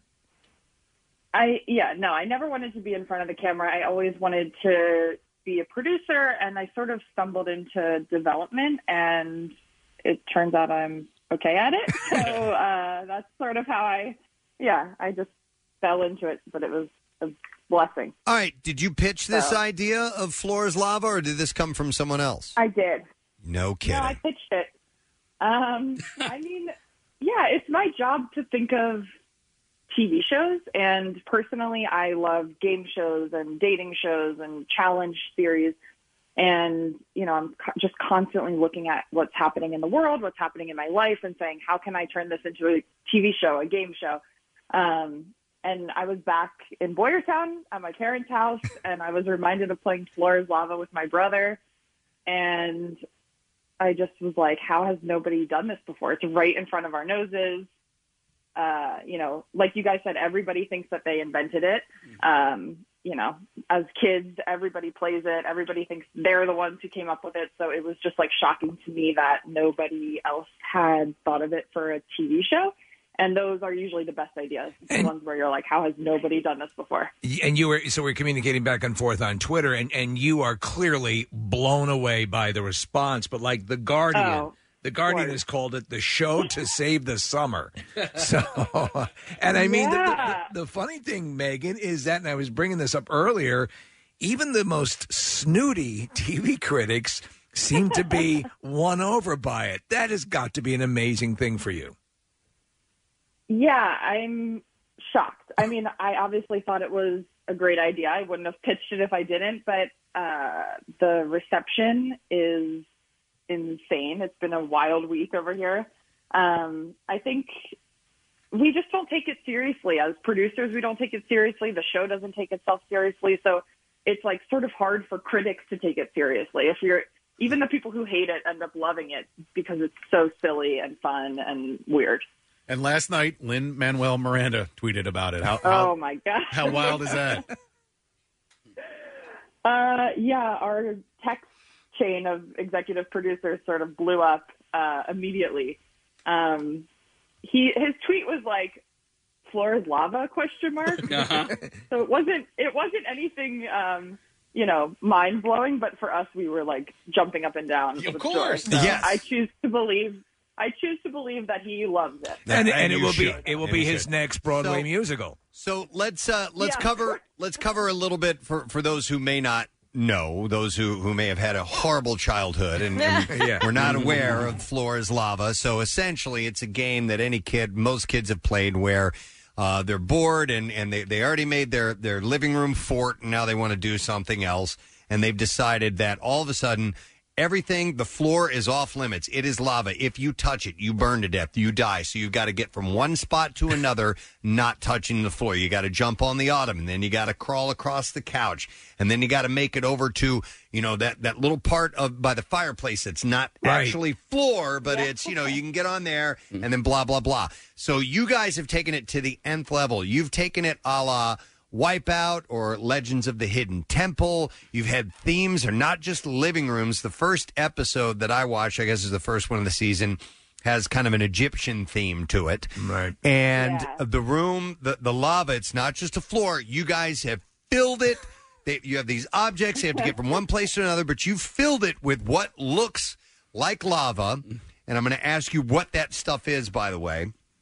And if people fall into the water or touch the water, then they are they're dead, they're out, and three people have to make it from one end to the other. Right. And the more you get over to the end, the better your chances, and your time also comes into play as well. And the winner only gets, I think, a thousand dollars, right? It's it's ten thousand, right, between three people. Is that correct, Megan? Ten thousand. 10,000, Well, okay. Ten thousand and the volcano of victory. The which is very volcano of victory, of course. Volcano How can we forget? So number Yeah. one, the the uh, production side of this, the set design has got to be through the roof. And I'll tell you what, Megan, maybe people have had the idea before, but they were just like, "Nah, it'll never work. It's too much of a Yeah. pain in the ass." So you found the the group that will do this. Who does this? What is that lava stuff made of? How many different rooms have you made? Let's hear a little Yeah. bit about that type of thing. Yeah, so we tasked a custom build shop in LA called Arret, and they were fantastic. They made all of our props from scratch. Um, I mean, everything needed to be calculated for safety. You had to be able to face plan on it from 10 feet high and not lose a tooth or break an arm. Uh, so we didn't have any injuries the whole season, which I'm very happy to say. Um, and they they killed it. They did a really, really, really good job. So we had, I mean, hundreds of people worked on this show, from the painters to the prop makers to the slime guys to the So i- i- producers is it- and editors and Is it? A, it is. It a, is so. It looks very liquidy. It is lit up. It'll. It'll pulse. It'll bubble. Uh, the liquid. I've heard that the, the these sets are filled with anywhere between eighty to hundred thousand uh, gallons. Is that is that even remotely correct? Yeah. Oh my God! What is yeah, So I can't really tell you. It's uh, It's a secret? Oh. Slimy in property, um, but we spent months and months and months uh, researching it and testing it in like a facility in North Hollywood. Uh, in a dark garage with lights and glowing things, we've been try- we tried really hard to um, you know, we we we watched real videos of lava flows in Hawaii and tried to see what we could create out of that. Um, it's a proprietary substance. Okay. No, you don't I wanna will reveal. Tell you that. What was that? You know, you don't want to reveal it, but what what you were saying, you can tell us what. Um, I can tell you that everybody who played the game is alive and well. Are begging me, begging me to come back and play again. I've gotten hundreds of emails this week just from you know the contestants alone uh, asking when season two is and when they can come back and and play a, a new game. No, and, and I love how when people do fall into the lava, they, they just kind of disappear, and and That's the and their, their, their teammates play their teammates play along as if they have died, which I, I, I do love that. I don't know if you guys are now, sort you know, maybe trying to develop other games that we've played as children, like an adult, you know, version of a hide and seek or or flashlight tag or you know, ghost in the graveyard or anything like that. Yeah, I mean, Irad Eyal is the owner of Haymaker and my boss, and we have developed this together throughout the whole thing. Um, we, for probably six months now, have been thinking along those lines. It's lava, Floor's lava is just like Yeah. Magical in that way that it's imaginative. So, like every kid has played it and they're imagining the lava on the Yes. ground, and now we're making it real. So Right. it's yeah, it it just has that spark. I think we're we're figuring. We have some other stuff in the pipeline, but this one by far, I think, is the most fun right now. Well, and you mentioned every kid playing that. You've got to create a version where the kids can do it. Yeah, yeah, we would we would love to. So we haven't officially gotten a season two yet. I would encourage everybody to keep watching, watch the whole season. That's how Netflix is going to know that people want more of it. Um, and we are crossing our fingers that we can do a season two, an All Stars, a redemption run for the people who died, uh, a kids version. So, so to that to that point, I, I, they're they're going to be nuts if they don't renew it. They, they you, this is a lightning in the bottle situation because like they, they have a, like a, a, a- a tag game that that uh, another network has now Yeah. that they're doing, and but this again, you're right. It it is lightning in a bottle because it has those things that everyone is sort of. We've wanted to do this for years. I, I think I, I when I was corresponding with you, I said something we wanted to do at the big at the Camp Out for Hunger, which is one of our uh, the biggest charity event that we run all year. But the Yeah. logistics of it are just just too difficult. Hmm. Between the presentation and everything, again, they're going to be nuts if they don't do it. But I'm wondering if, in a post-COVID environment, if Netflix or you would have any desire in sort of pop-up versions of this going around the country in support and promotion of the show. Yeah, we've gotten a lot of that too. Um, people are asking about like an escape room version where they can play in real life. Um, you know, there's a lot of magic in the TV and film industry world, so it would be expensive. It is expensive now to produce, so uh, we would love to figure it out. I think that would be so much fun for people to be able to play in real life. I I would be I would be in line to do it. I don't think I could. I think I would hurt myself if I tried to do it. To be honest, If Well, you she do- insists it's safe. I, I know, but like Yeah. my shoulder and stuff. I mean, just swinging from one thing to another would mess up. But listen, Megan, a number of texts coming in, and a few people are asking. And here's my. I'll uh-huh. give you my thought before you give your answer. Is how what what the temperature of the liquid is. People are like, is it actually hot? Is it at least lukewarm? I'll bet you it's actually cold because it's hard to keep liquid like that warm. And I'll bet it looks hot, but it's actually cold. What do you know? I know that I can't tell you that. Oh, You you can't ruin. It's Preston. It's lava. Is it more slippery than water? Can you tell us that? It's definitely slippery. Okay. All right. Um, it's not water. It's definitely slippery. Okay. Um, and you can see that all the people that are sliding on the object, the obstacles and face planting. Um, yes, it's definitely slippery. But the contestants throughout have maintained that it was hot. And Megan, Um, they, they you sell know. it as, pre- as as Casey said. With everyone, everyone sells it. They the show is edited in such a way that when someone falls into the lava, you don't see them again. And, and Yeah. that's, that is a really wonderful conceit. Was that a? I, I assume it was a critical part of the decision making to sell. Oh, yeah. the drama. Correct? Yeah, it has to be. It, it worked Yeah, so I well. mean, we surprisingly we didn't have to give them the contestants much direction as far as you know what they needed to do. I think when you walk in that room for the first time and you see the set and the lava, it sort of like unleashes your inner eight year old. Yeah. And everybody just really, really went for it. They had fun. They played. They were dramatic and over the top and campy, and it was so much fun. Um, and we were, you know, adamant from the beginning that once people fell in, that would be the end. Uh, I, you know, I sort of, I sort of love the fact that they don't come back up. I feel like it elevates the tension. That's it. That's everything. way. It's excellent. And actually, real quick, I, I saw a text come in that says, I watched this with my four and two year old. Didn't know they would edit the way they did and pretended to react like they didn't know you would ever see them again. And my kids cried because they thought someone died. And I'm sure you're getting reaction like that. And I immediately thought of like The Running Man. Uh-huh. Oh, yeah. Uh, you know, the movie where Yeah. people would actually Yeah. die in the contest. What's the feedback been from parents? I'm sure you get a handful of people who are actually a little bit miffed about it, but I would imagine most people get it. People are having a lot of fun with it. We I've been getting tons of uh, videos and pictures on Twitter and Instagram of kids watching it with their eyes covered, you know, or running in and out of the room just to like see what happened.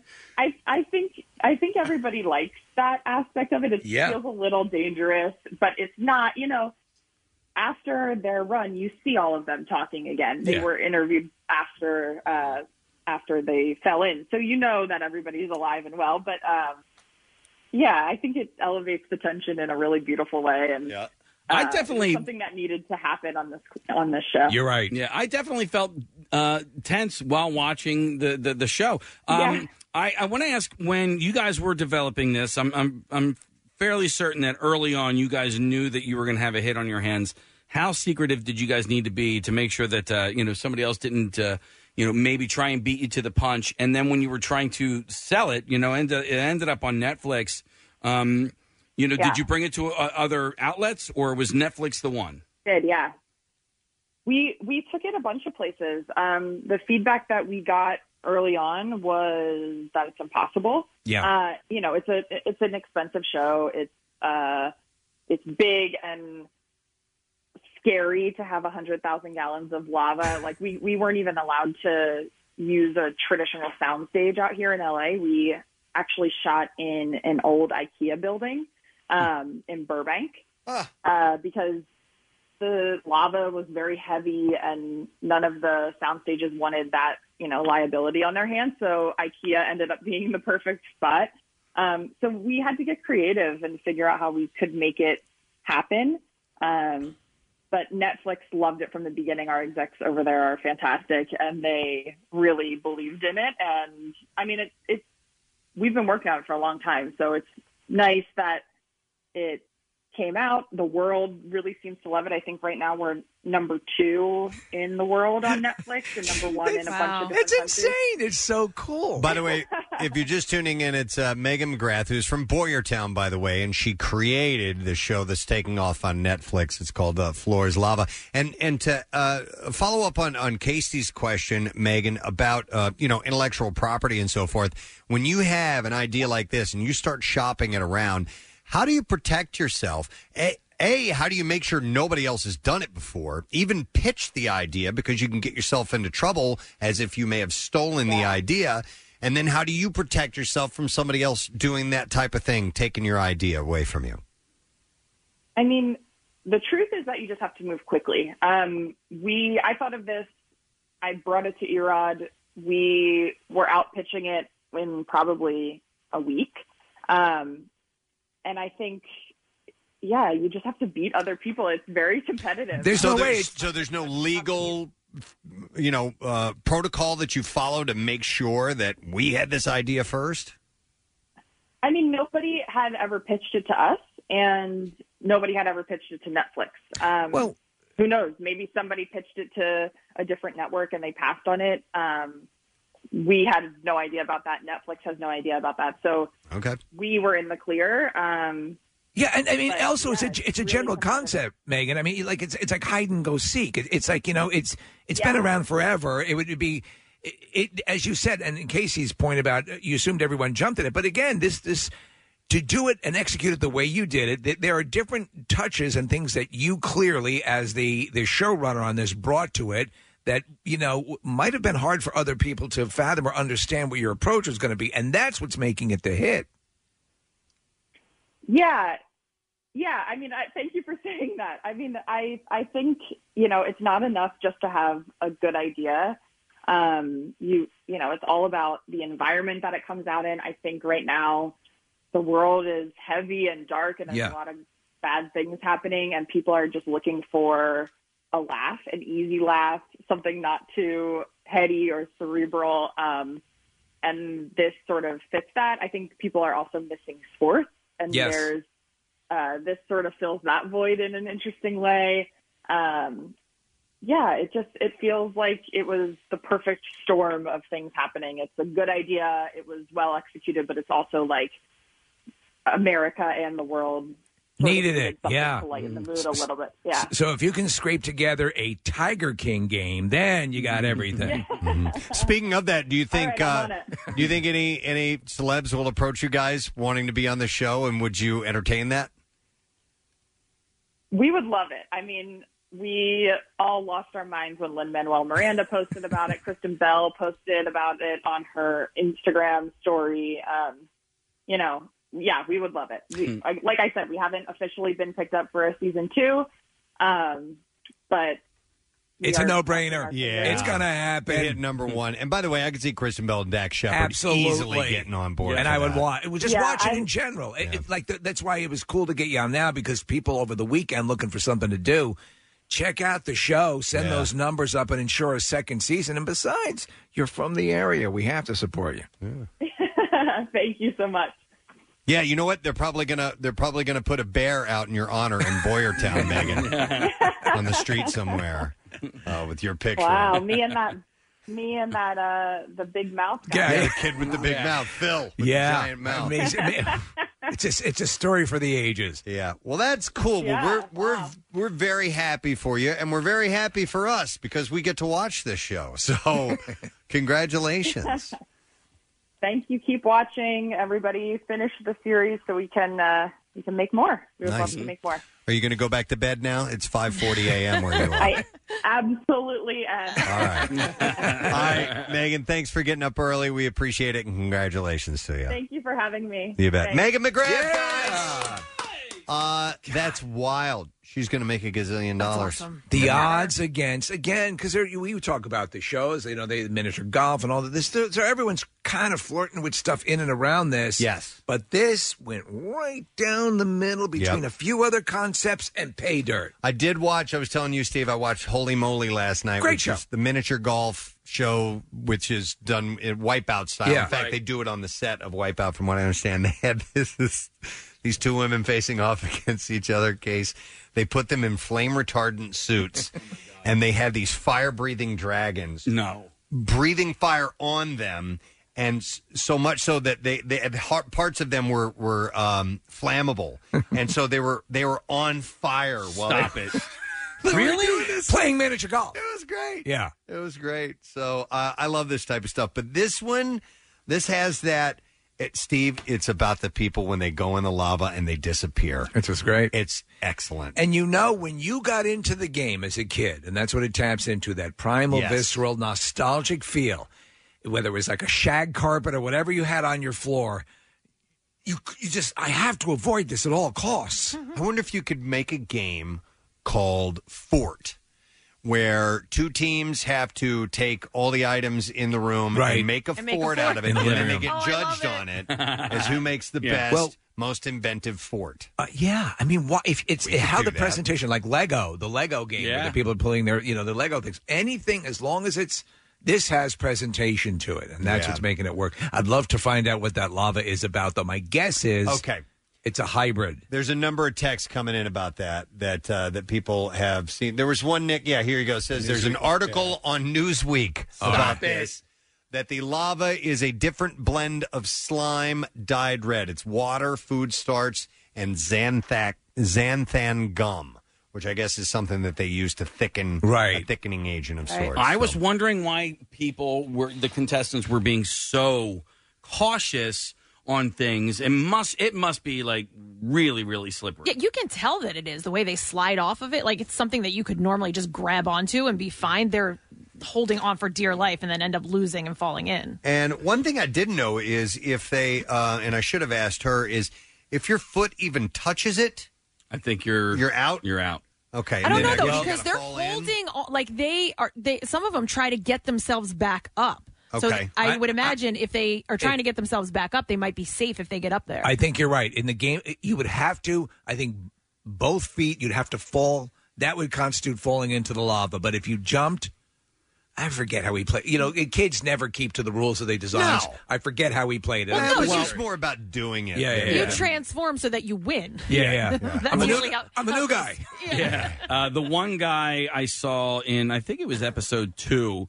The reason why I think you, even if you touch it, you're out is is he was on a chest and he was really, really hanging on. And they Yeah. were like, and the the host Rutledge was saying like, oh, he's he's almost touched, he's almost out, and then he ended up falling into the lava himself. But he was indicating just you know th- the way he was commenting that if he even touched it, he was out. But I don't know. You know, there's also sort of the, that rock climbing element where they're going across like the uh, the, the mantle, you know, on the edge and, Mhm. and trying to hold on. Yeah, yeah. There's definitely some Yeah. skill involved. So locally here, Tobias Harris from the Sixers, uh, he tweeted at Boban, uh, who those guys were like besties. Uh, he was like, "Dude, Boban, me and you, floor is lava. Let's make it happen."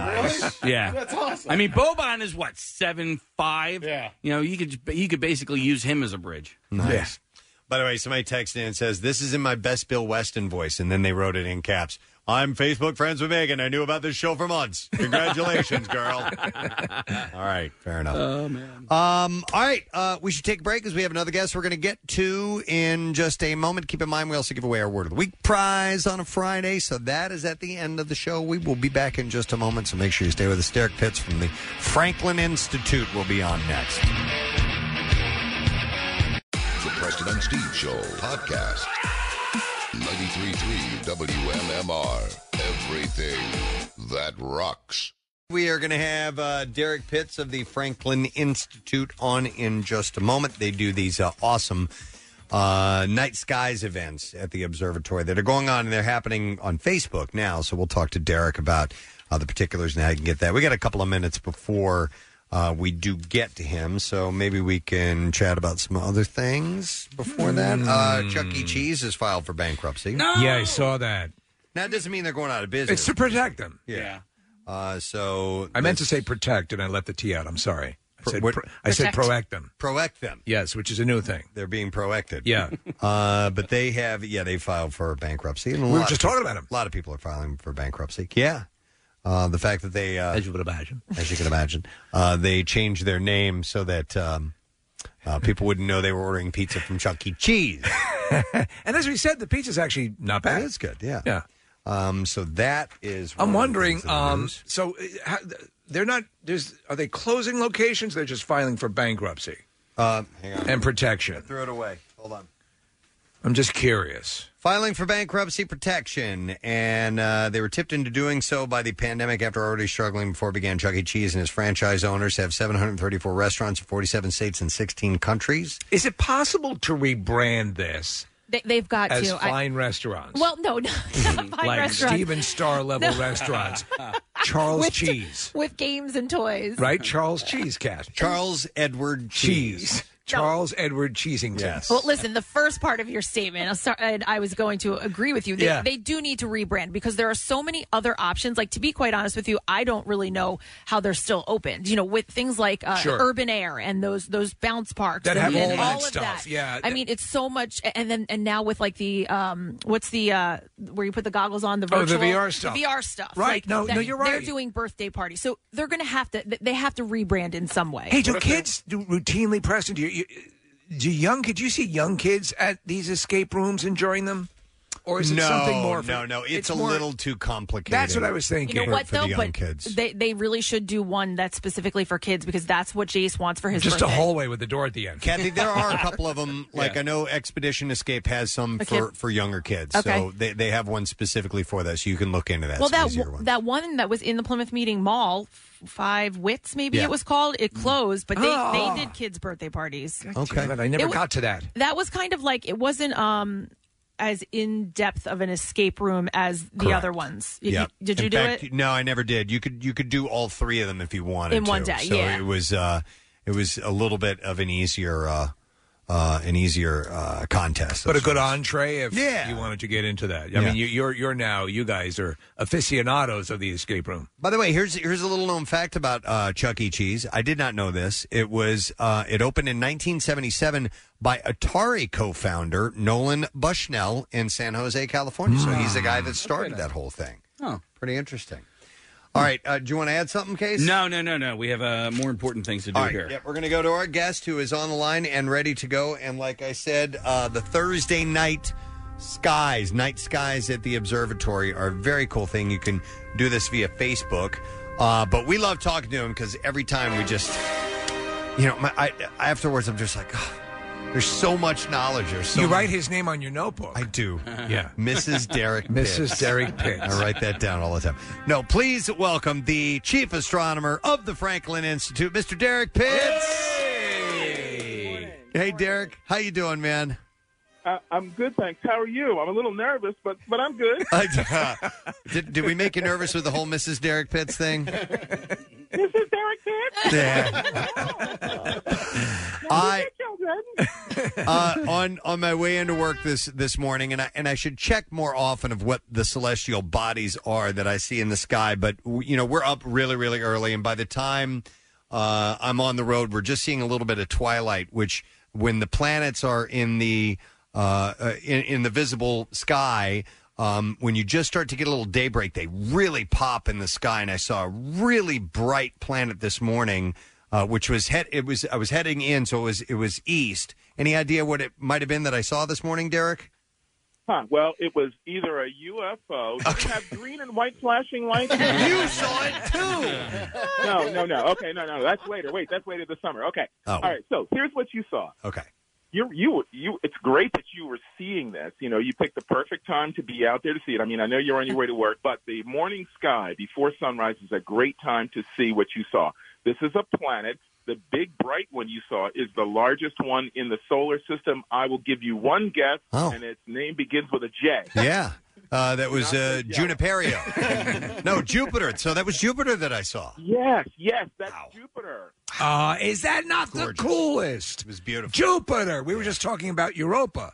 And uh, uh, uh, the uh, the the um, the idea because Preston had brought up an article, uh, Derrick, about uh, the uh, now it's still it's still a planetoid. Pluto is considered a planetoid, correct?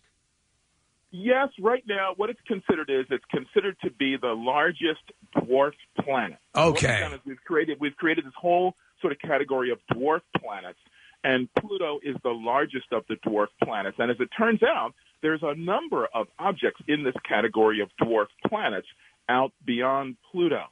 So we had to include Pluto in that as the largest. So I think of it as the king of the dwarf planets. The king of the king of the, it's like the, the, the tallest dwarf. But um, it, he, the, the notion had been forwarded that uh, there is this ocean that might be under the, I guess, like a crust of the surface of, of Pluto. And and um, uh, eh, what what can you ex- can you expand on that for us because Oh, our, our limited man. perceptions. I love this. I love this. So there's a series of moons out in that region of the solar system. Jupiter has one, Saturn has a couple of them, and here's the deal. They are uh, covered by an icy crust. And when you look at this crust, you know, through the photographs taken by the space probes that have been out there, you see all these ridges and things on the surface. And scientists figure out, figured out that this is an icy crust. Now, it's several kilometers thick, but here's the kicker. Underneath that icy crust is an ocean of liquid water, like water like what we find here on Earth. Okay, so that's the first kicker. Liquid All right, so so let me uh, let me ra- wrap our brains around that because where you have water, you have a key element for for life. Well, yes, and it goes a little bit beyond that. Yes, that's right. You've got this key element for life. But guess what? It's liquid. So that means there's some kind of process going on with that moon and the big planet that allows the water temperature to stay above freezing. All right? Hmm. Now, under the icy crust, you have liquid water. It's I, it's it's uh, it's dark because there's no sunlight getting through, and the pressures down near the core are pretty high. Well, wait a minute. This is exactly like the environment here on Earth at the deepest portions of our ocean. It's exactly the same. Yeah. But guess what? Here on our planet, there is all kinds of crazy life forms down there. So who's to say that these moons Yes. don't also have some crazy life forms living in those liquid water oceans? So you're saying like at the like the, the Marianas Trench, uh, you know, and we know for a fact. I mean, the case has been made many times before. There there's there are parts of our own planet that have had very little exploration hmm. and stuff is always being discovered. So you in your in your time spent researching all this, I assume the good money is on something some life form being in the water there perhaps the water that that apparently is is uh, pops up occasionally on Mars. The water, perhaps, that apparently is under the surface of Europa. Is Europa a similar situation with a a crust and an ocean underneath it?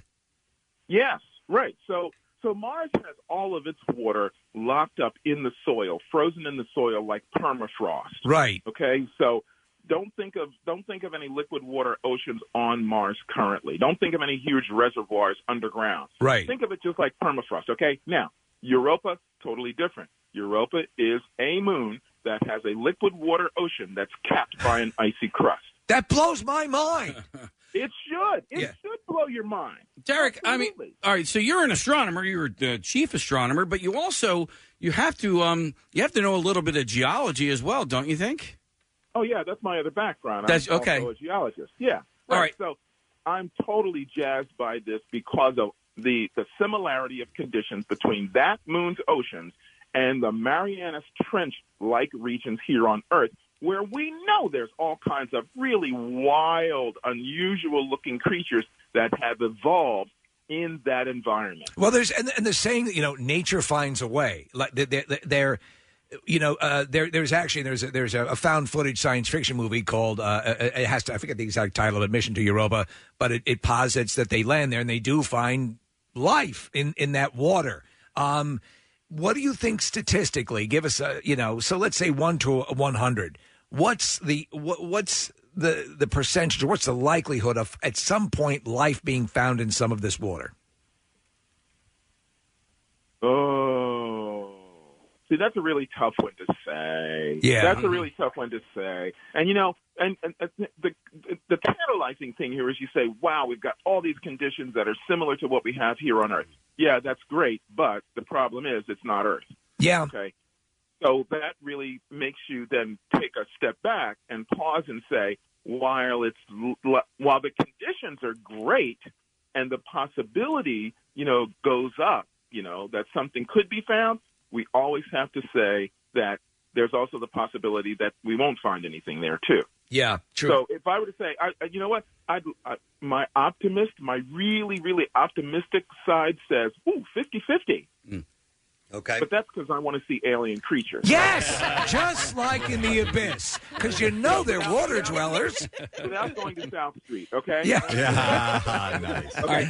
So, uh, Derrick, I, I all right. So, as an astronomer, you're you're looking at computer models and you're looking through telescopes and all that stuff. But I know that you also look with your own two eyes with wonderment into the the, the abyss that is space.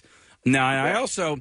I'm just sort of I'm, I'm, I'm propping up my question here. I, I also I see a lot of dumb things on, on social media, but I also see a lot of really good ideas that that really kind of sound dumb at the same time. And one thing I saw on Twitter, I want to say was earlier this week, was perhaps an international lights out day or lights out night. You know, that in cities all across the world where it you shut out every single light in the city.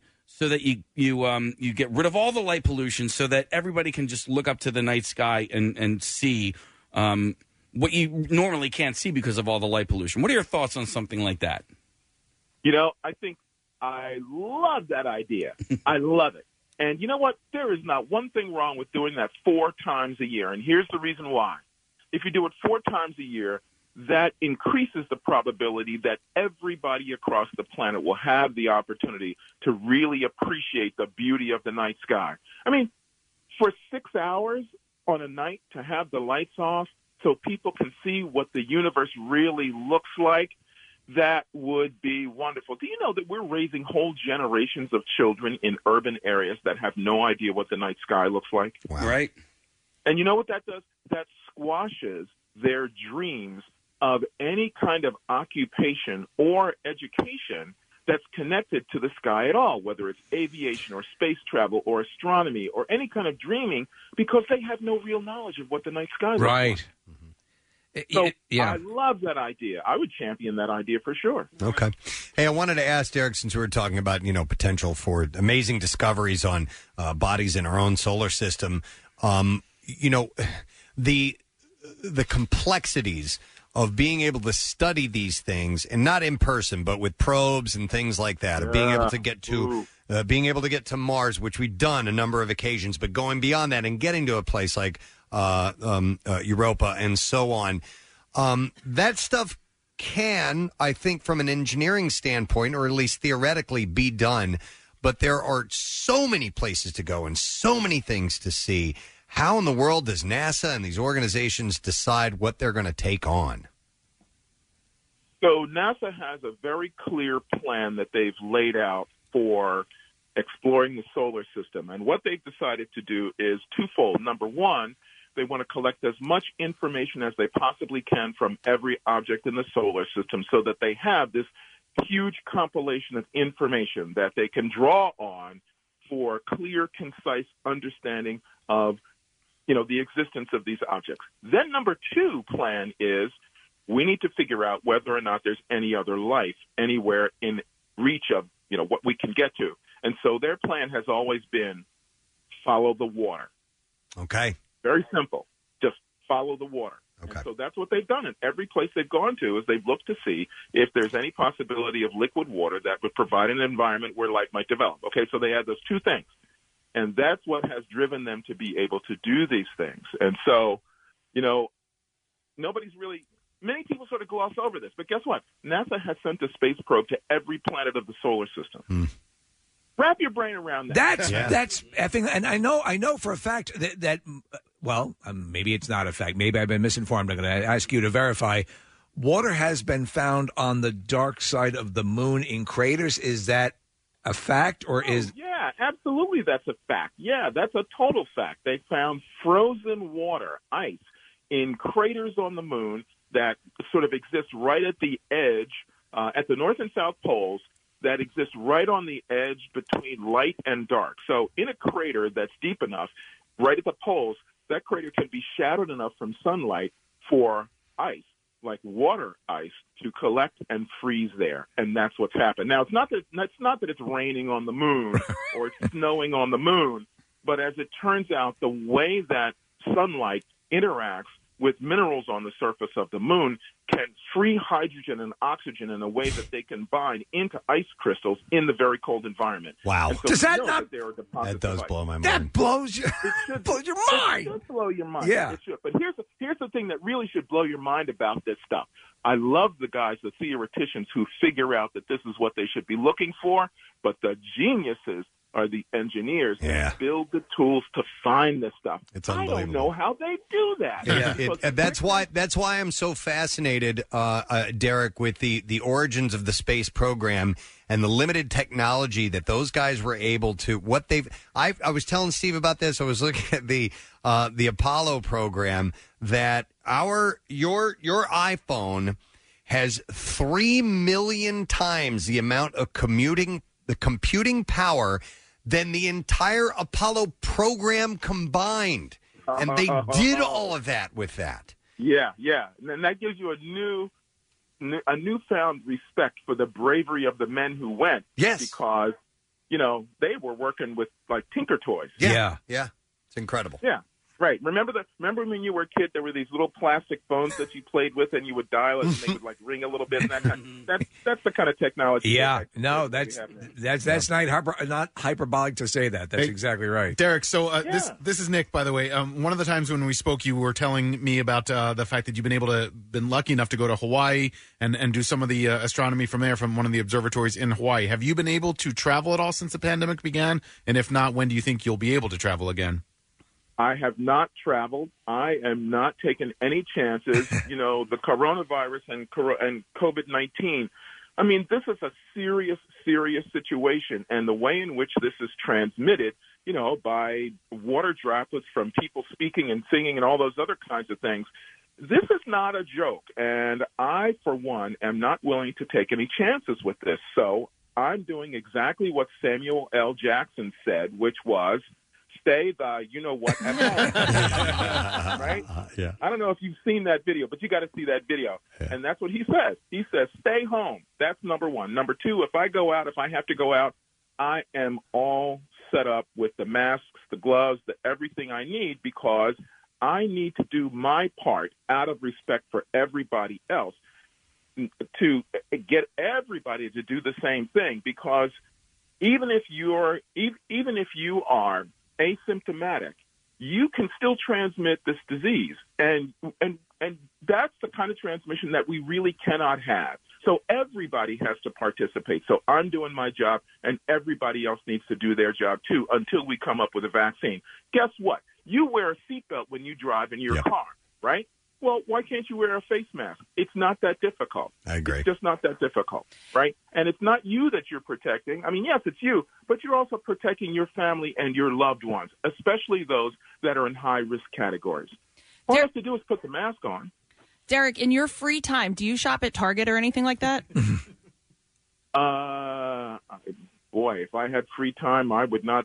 Uh, never mind. No, I don't. I don't my free time. Why do you ask that, Kathy? Because I found this really cool spaceship wire lamp at Target, and it. No, I'm telling you, it's actually it's absolutely adorable. So I just was wondering if, if he did like normal things like that. You don't have Okay, I'll time. go online. I'll go online and see if I can find it. Thanks for that. I'll, se- I'll send you the link. But I, but you know what? I do have. You know what? My wife got me this really, really cool gift, the coolest gift ever. She got me a scale model of the SpaceX uh, Falcon 9 rocket ship. Wow, It's that's awesome. Gorgeous. It's gorgeous. And you know what? She surprised me. It just showed up one day. It showed up the day before the last SpaceX mission launch, taking astronauts to space station. Uh, we're actually watching right now on NASA TV. There's a spacewalk happening live as we speak. Um, Spacewalk happening live now, Yeah. and SpaceX is going to launch a rocket tomorrow afternoon at 4 Oh. 4:18 p.m. carrying uh, 57 more SpaceLink satellite Starlink satellites into orbit, bringing the full complement of those Starlink communication satellites up to nearly 600. Derrick, speak to the importance of SpaceX and the the re-entry of this country into being active as far as launching. A lot of times we've been piggybacking off, uh, you know, Russian um, uh, uh, launches, but how important is SpaceX to everything? I think SpaceX is critical in this new uh, sort of this this new space race, and the reason why they're critical is because they've come across they've developed a capability that none of the other national space agencies, United States, Russia, China, France, none of them developed this kind of capability that cuts the price of access to space dramatically, making it possible for more to happen. That's the first thing. But the second thing is that they've been driving this innovation of what to do to get to space and how to do it. And that's critically important for two reasons. Number one, not only does it uh, enhance your ability to live, work, uh, access, live, and work in space safely, but the other thing it does is it drives the technologies, the surrounding technologies as well, and pulls those up. Now, the United States has been a leader in this in the world since the 1950s. And what we've done by not incorporating these kinds of um, advances into our space agency is that we've given up some of our lead, and that's a that's not a good thing. No. It's not a good thing No. because it also it also is part of the shield that we have in our military industrial complex that protects us from other countries that don't like us. Yeah. Let, let me. Now, I know that Go ahead. That even sounds hyperbolic, but guess what? If you think about it, you know, all of this is all tied together. So it's it's really important for us to be to have our security be as top notch as possible, so that we can be leaders in every single situation, so that we can protect ourselves Well- when we need to. Lest we forget, the, the, the race to the moon was born out of the, a, a, a fear, in part, that Soviet Russia was going to dominate space, mm-hmm. and that you know, Yeah. Kennedy laid out that what seemed at that time an absurd timeline, and lo and behold, the country did it, which is which is amazing. So Yes, it- it- right. it is something. As we start to do this, and as this tech is being launched into space, a scene in Gravity came to mind. And we know that there is the issue of space debris and so on and so forth. And and how is that being managed, mitigated, or is it even being addressed, or is there anything in place to diminish that issue? There's nothing in place currently to diminish that issue. However, SpaceX has taken the first step by developing the technology that returns the booster for reuse. Right. That's a tremendous step forward. But there are other technologies that are currently in development that will try to alleviate this problem of space junk. Right. Um, one idea is to attach small boosters to some of the space junk so that it can be driven out of orbit and burn up on reentry uh, into the Earth, into the Earth's atmosphere. Okay, that's a cool idea.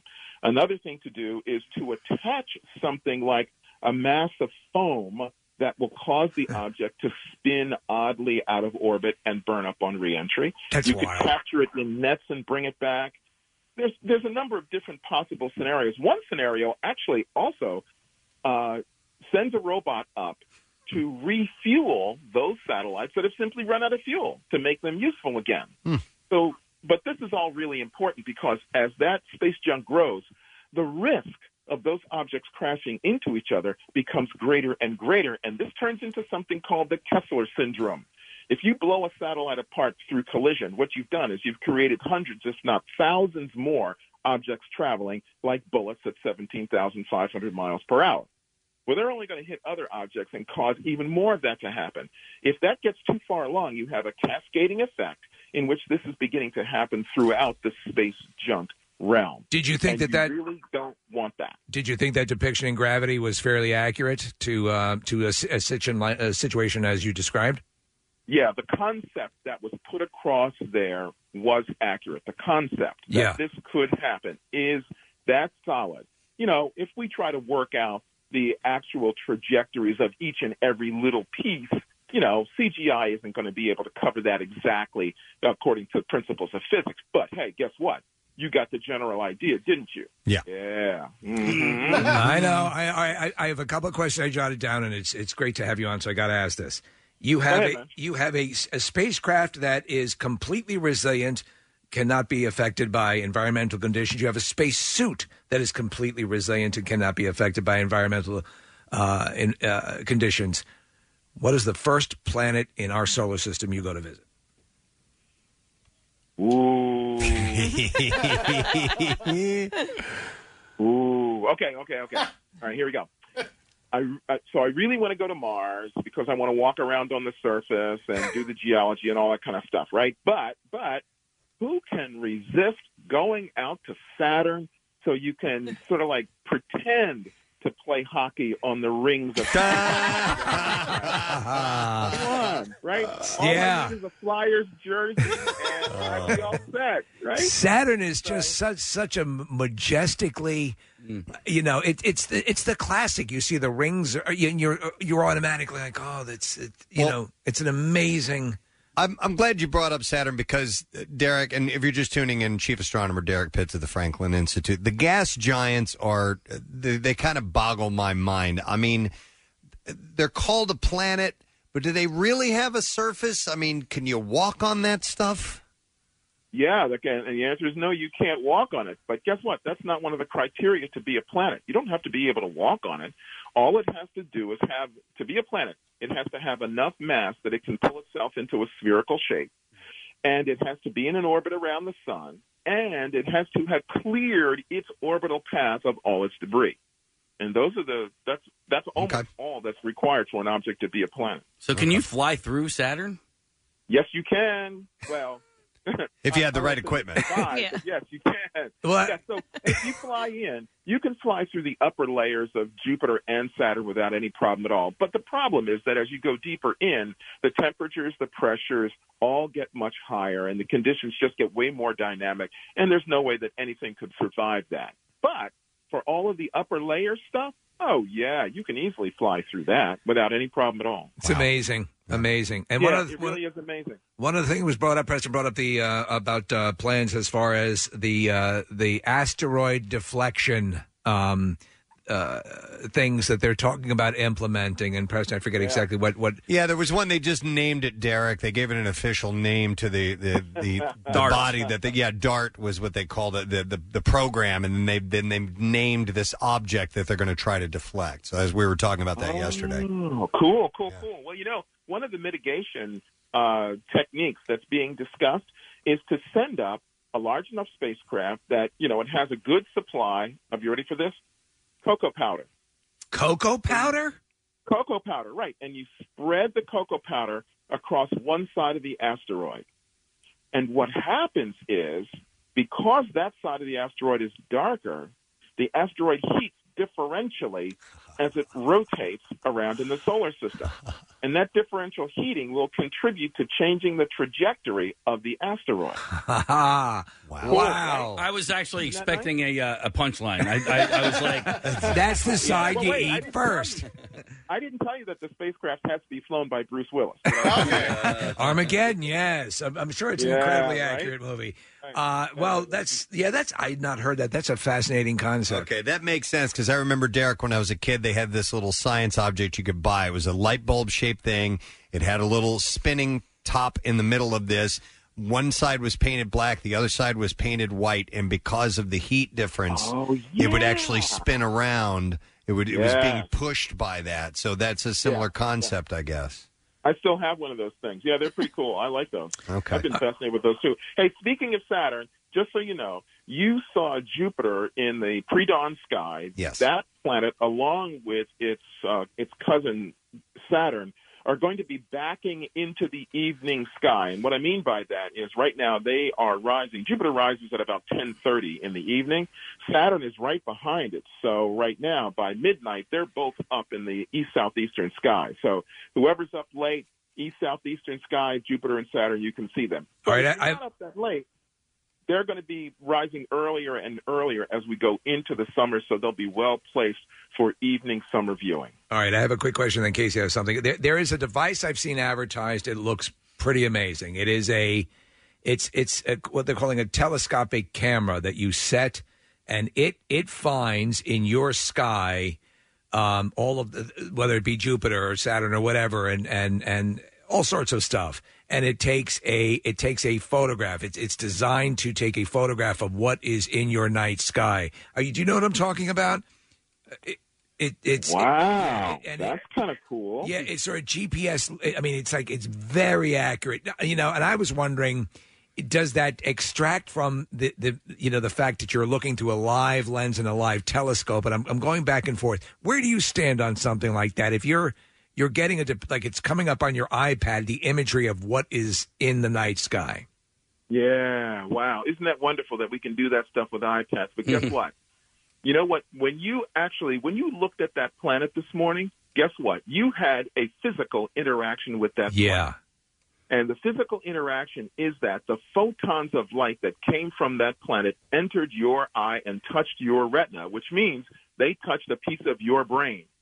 So you had a physical interaction with that planet. Let's just extend that now out to looking at the Andromeda Galaxy, which is also visible to the naked eye late, late, late at night in the summer. That object is three million light years away. And your brain, when you see that, has received, accepted, and converted those photons from three million years ago into electrical impulses in your brain. So you actually reached out and touched that. So that I understand that. that That- Yeah, that that that to me that that to me is and that's the thing I've been going back and forth because it does look cool. But what's the difference between that and just simply calling up those images on on uh, a, a Google search? There is a there's an immediate one to one relationship that occurs through a telescope. Exactly. That's right. That's right. And the other thing about it is that when you see it through a telescope, it looks different. It uh, can I can I describe what that difference is and how it looks? Number one, it looks really real when you see it through a telescope. It really, really does. And I also think that that physical interaction through the chemicals that it generates, that creates the electrical signal that goes to your brain, I think that does something else to you that gives you a visceral sort of feeling about actually doing this that's just not the same. So I say it like this. Galileo first had this observation in 1610. I can imagine the curse words he was using as he made this discovery, being the first one to see this, right? Right. But but for every one of us that sees Jupiter and Saturn for the first time in a telescope for the first time, we also have the same discovery experience, and it's just as valid as Galileo's because it's our discovery experience. Yeah. Okay. Right? Yeah. Uh, so that's that's yours, and it can't be taken away from you. And it does something that actually I think changes you. I think it actually changes you in a very subtle way from being just you know some slogging pile of mud creeping across the planet into a more elevated, more elegant kind of human being. Derrick, my, my kids have been telling me this for the years, and I don't know if it's true or not, but is it true that girls go to college to gain more knowledge and boys go to Jupiter to get more stupider? Yeah, I think you're right about that. Okay. Yeah. That seems legit. Those Yeah. of us that followed the girls to college to get more knowledge. Yes. and with that, we will wrap this up. Uh, night skies at the observatory. Uh, you're doing this on Facebook every Thursday night, correct, Eric?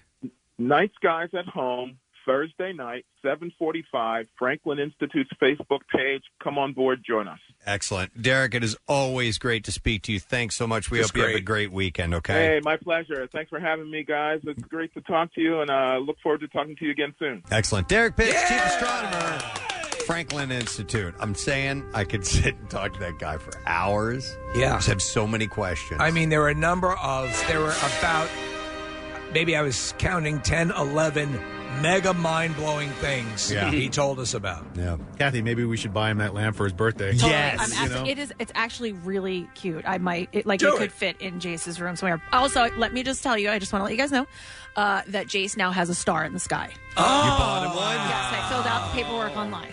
You guys going to summer there?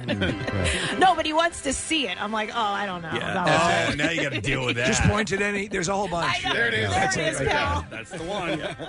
All right, we need to take a break. Do I have anything that I can give? Yes, as a to matter of fact, people you do. right now. I have a digital download of Trolls World Tour. Take call number 15 at 215 263 WMMR. And that includes the movie plus an exclusive dance party edition and an original short. Tiny Diamond Goes Back to School. You can own the Pitch Perfect family film on digital now and Blu ray and DVD July 7th. And with that, we're going to take a break, and you can also click contest at uh, crowd loves it. WMMR.com to check out a cool Trolls World Tour activity kit with games, recipes, and more. We'll take a break and come back in a second. Caller number 15, you win. Stay with us. You wake up with Preston and Steve, spend your workday with Pierre and Jackson, your evenings with Jackie and Brent, and weekends annoying the neighbors by cranking us up to 11. But why stop there? Anybody know what she's talking about? Get your hands on some awesome merch at MMR's Rock Shop now. Clothes, hats, mugs, clocks, puzzles, baby and kids stuff, even a Pierre bobblehead, and more. They make great gifts too. So get shopping at WMMR.com now. All the merch that rocks. I'm watching uh, Bill Weston stare at uh, a maintenance worker outside our window who's cleaning uh, the ceiling. Very accurately. Yeah, he's cleaning very, very fastidious. He's he's being very specific in cleaning it all. He's but getting but it each- makes me think as Bill's standing there staring at this guy who's just doing his job. Yeah. And eventually, I do want to talk about this. There are mm-hmm. people who, while they work. Just people come by and watch And them do what they stare. do. Yeah, yeah, oh, yeah. Just, Strippers. just sit there. Yeah, Yeah. strippers. No, but I mean, you know, they just sit there and just look at you while Yeah. you're doing your job. Yep. And for some people, you might just go, "Can you stop looking at me, please?" Well, construction. And construction- others, it's just like, man, there's Yeah. people looking at what we're doing. You know, So- Construction sites, in fact, for the longest time, what they and it's, it's standard. They'll put a little rectangle in the. Yeah, so you can look in there and see what they're doing. Yeah. And the, uh, I mean, it's the fence. As a kid, when we would go to Pinocchio's Pizza, I loved Oh, it because yeah. they To watch had. the pizza? Oh Yeah, man, they, Yeah. well they had like a little stool that you could step up on and a, a big glass window, and you would just watch, them make them make- pizza. Yep. It's like, oh my god, We shall that's so discuss cool. maybe next week people who get watched while they're working. Uh, real quick, before we do the bizarre file, I saw that it's one of our friends' birthday today, intern Jeremy. Jeremy Alcorn, who we haven't done the spelling bee in ages with. Yeah. And they didn't have the Scripps National Spelling Bee this year, so we should do that in honor of that. Did they not? Did they not have a, a riff on it, or, or uh, I don't know. I, I don't read think that they did. canceled it. Yeah. Yeah. And I also love how years, years later, we still call them interns. Jeremy's Oh God. married with Yeah. two kids and has a profession, and we call him intern Jeremy. Intern I want the Jeremy, first. intern Aaron. Uh, They're still I, All of I- them. I, just, I want I have them in my. someone to die of old age, and they'll be referred. Uh, intern Jeremy died at 111 years old. Steve Vasilati, who works Yeah. for John DeBella, he is He's his intern Steve. producer. He's in my phone still as intern Steve. Oh yeah, Yeah, I have. I have in my. I've just pulled this up, uh, uh, uh, Kathy. Intern Aaron, intern Jake, intern Max, and intern Steve. Yep. And some of them, I don't even think I have their. Yeah, it just says intern Steve. I'm guessing that's Vasilati. Uh, yeah, gotta be. It It's probably gotta be. is. Yeah. We were talking about uh, chin strap the other day, you and me and Casey. Rob. And, yeah, I Yeah. miss that guy. Well, you know, uh, i- intern Jess, um, who who did the Jumping Jack movie reviews a, a while ago for us, she uh, she still I think on Twitter goes by Intern that's her Jess? handle. Intern Yeah, yeah, Jess? yeah, yeah. Okay. Oh my god. Yes, it can stick with you. All right. Anyhow, happy birthday, Jeremy Alcorn. Uh, let's do the bizarre file. WMMR presents Preston and Steve's Bizarre, File. And it is brought to you this morning by AD Moyer Lumber. All locations remain open to provide your building material and hardware needs and are focused on customer and staff safety. Call or email ahead for curbside pickup or delivery, and you can find them at admoyer.com. A Bronx man was stabbed on the top of his skull with a cleaver. Oh, my Ooh. God. During a brawl in Harlem on Tuesday, and he walked it off. Roberto, Roberto Perez seemed unfazed by the blade, Steve. I saw a picture The of this foot, guy. uh, the footage. He's walking around talking to people. He's It- got it sticking out of his head. He's just in shock, right? Uh, I guess so. It left him a bloody mess, according to a widely shared Instagram video of the gory aftermath. The clip shows 36 year old Perez talking calmly with horrified onlookers and strolling toward the fire department ambulance as if he had just wandered off a movie set. He appears not to be aware of his blood drenched undershirt and the protruding knife. Uh, a one witness said he looked like he didn't even feel it. The guy was refusing to go inside the ambulance. Uh, a security guard who witnessed the attack said, "I'm traumatized from seeing that. It looks like a scene out of a freaking movie." Uh, cops said the Frickin' victim movie. uh, escaped serious harm because the blade didn't penetrate his skull; it just stuck in. but the still, it's propped right up. It's Yeah. sticking straight up. A Florida woman has filed a lawsuit seeking uh, either a paternity test on her goats or a refund. And she's not kidding. Chris Hedstrom filed the suit against her neighbor, Heather Daner, last month seeking DNA for the goats that she purchased. Hedstrom paid Daner $900 for five Nigerian dwarf goats in December. And according to the lawsuit, Hedstrom believed the goats, Bella, Gigi, Rosie, Zelda, and Margot, Margot, uh, could be registered with the American Dairy Goat Association, a group that records goat pedigrees. Registered goats have higher values than unregistered goats. Now, Daner, who has been selling goats from a farm about for about ten years, typically provides information to her clients so that they can register their animals themselves. She said the father goat was registered, but the American Dairy Goat Association rejected Hedstrom's application to register the babies because Daner is not an active member. Proving paternity would require about 40 of the father goat's hair follicles for a DNA test. So Hedstrom wrote Daner a letter requesting the DNA in February. Daner, Daner offered to refund the money in exchange for the goat. She said Hedstrom called police on her Wow. for three months straight, and she has trespassed on her farm. The sheriff's deputy visited the property at least three times in the spring. Daner says she didn't hear anything else from Hedstrom until the lawsuit was filed. So, damn it, she wants the DNA proved for her goats. It's like a uh, an animal version of Maury Povich. Totally. Yeah. Yeah. Uh, you are the nanny. Yes. Uh, so Yosemite's conci- uh, oh concessionaire boss. So this is Yosemite National Park. Okay. Uh, con- the concessionaire park uh, is out of a job after he was seen in a video driving golf balls at the Half Dome. I saw this. Oh, man. Yeah. Michael Grizar, president, uh, vice president of operations at Yosemite, is no longer employed. He was seen driving golf balls in Awani Meadow, a protected area, in a video posted to Instagram by his wife. The video has since been removed, but only after at least one Yosemite employee recorded and circulated it. Thanks, honey. It shows him teeing off in the direction of the iconic dome, tracking the shot, then turning around and saying, That hit the rock to the camera, which it didn't. It's too far away. There's no way he could have hit it.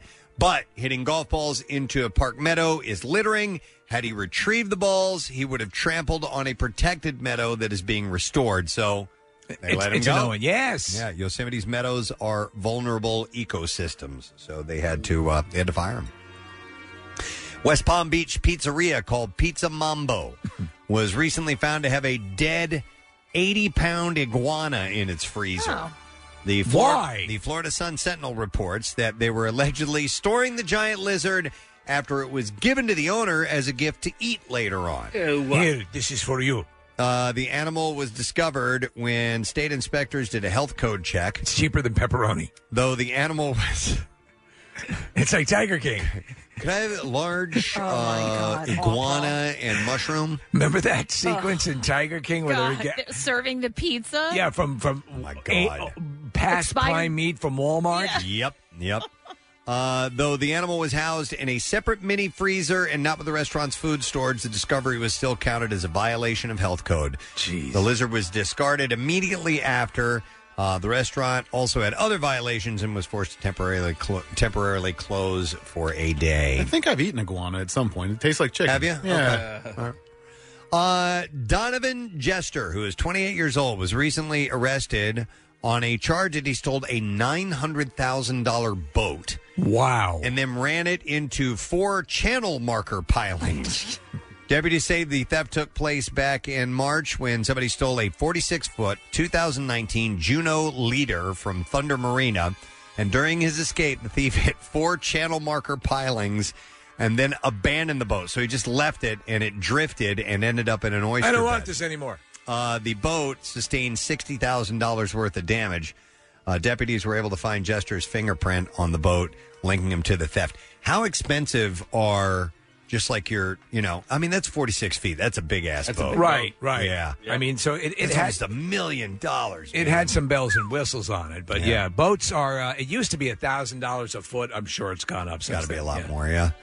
All right. Uh, how about this? An artificial, artificially intelligent robot named Erica is starring in a seventy million dollar science fiction flick called Bee.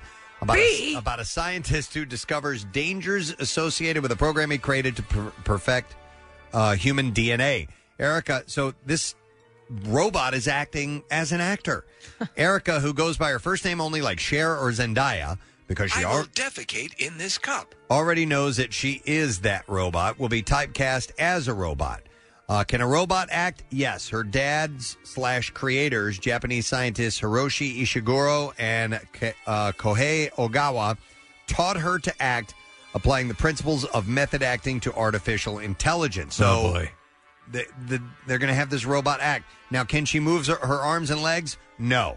So it's not going to look that great, but she is going to act, I guess, as a torso. They've got some of those animatronic, super advanced uh, robots that the Japanese have been working on for a while that are just at the point of completely human. I mean, th- th- besides the uncanny valley thing that occurs because you know something's not quite right. Yep. You know, if you were to walk in and not pay attention, it's pretty chilling. Wow. All right, and uh, your bizarre file for today.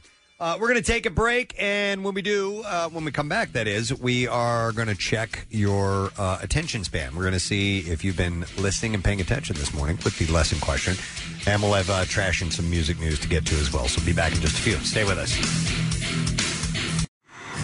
Get social with Preston and Steve and WMMR. Facebook, Twitter, you know, the usual places. If you're looking to celebrate someone, simply say I love you or honor mom. Steven Singer has safe and free shipping in time for Mother's Day. I hate stevensinger.com. Back with more of the Preston and Steve Show podcast.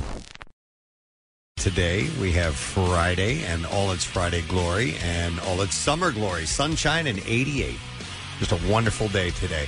Uh, maybe some scattered showers tomorrow, high near 90, and then an afternoon thunderstorm on Sunday, high 90, uh, and then sun on Monday. And we'll be in that 90 degree range. So warm stuff and uh, should be pretty enjoyable. Uh, we're going to do today's lesson question. We are going to give away a $50 Meineke gift card for the location in the Mayfair section of Northeast Philadelphia. Uh, earlier, we were talking about me feeling old at a show, and uh, Steve said I went outside and had a nice piece of what in my han- handkerchief? 215 263 WMMR. That's a question. I had a nice piece of what in my handkerchief? 215 263 WMMR. Let's see if you know the answer. We'll do the trash while you're calling in. The trash business is a gold mine. 93.3 WMMR with Preston and Steve's Hollywood Trash. All right, this morning brought to you by Godshall's. All the bacon taste, 80% less fat. The hometown favorite. Godshall's real wood smoked turkey bacon. From their family employee owners to yours. It's available at Acme, ShopRite, Wegmans, Redner's, Walmart, and Sam's Club. What's going on this morning, Steve? Well, Nicole Snooki uh, Polizzi, uh, uh, let me take it from the top here, uh, will not be returning for a fourth season of Jersey Shore Family Vacation. Seminole cast member. Uh, she was reportedly leaving the show after receiving a full academic scholarship to Caltech. No way. Oh my God. It's amazing, isn't it? Prince Harry revealing that there are two things he dearly misses about the United Kingdom, those being British rugby and British spotted dick. When asked if spotted dick was his favorite dessert, Harry responded, What? There's a dessert named spotted dick? And finally, the Dixie Chicks. The Dixie Chicks have changed their name in light of heightened sensibilities over any reference to the antebellum South. Lead singer Natalie Maines says the band initially did not see how words can affect people, which led them to rename the band the Nazi Chicks. Oh my God. That's your Hollywood track. All right, hey, let's see if uh, somebody knows the answer to this question. It was from earlier this morning. Uh, I felt old at a show and stepped out and had what in my handkerchief, and I will go to Bob. Hey, Bob. Hello, how are you? Good, bud. What did I have in my handkerchief? You had a piece of fruit. Nice piece of fruit. You got it, Bob. Hang on, Bob. For you, a $50 Meineke gift card for the location in the Mayfair section of Northeast Philly, and they're offering 25% off to any customer who's had their catalytic converter stolen or cut off their vehicle. And they help out local favorite. They did help out local favorites, uh, Nick's Roast Beef, during their pa- the pandemic. They'd help them out again, too. And they want to make the same offer to all Philadelphians. Meineke in Mayfair, and don't forget they uh, they want to help you out during this rough time. Uh, that's Meineke at 6140 Frankford Avenue. We're going to get into music news now. Preston and Steve's Music News on 93.3 WMMR.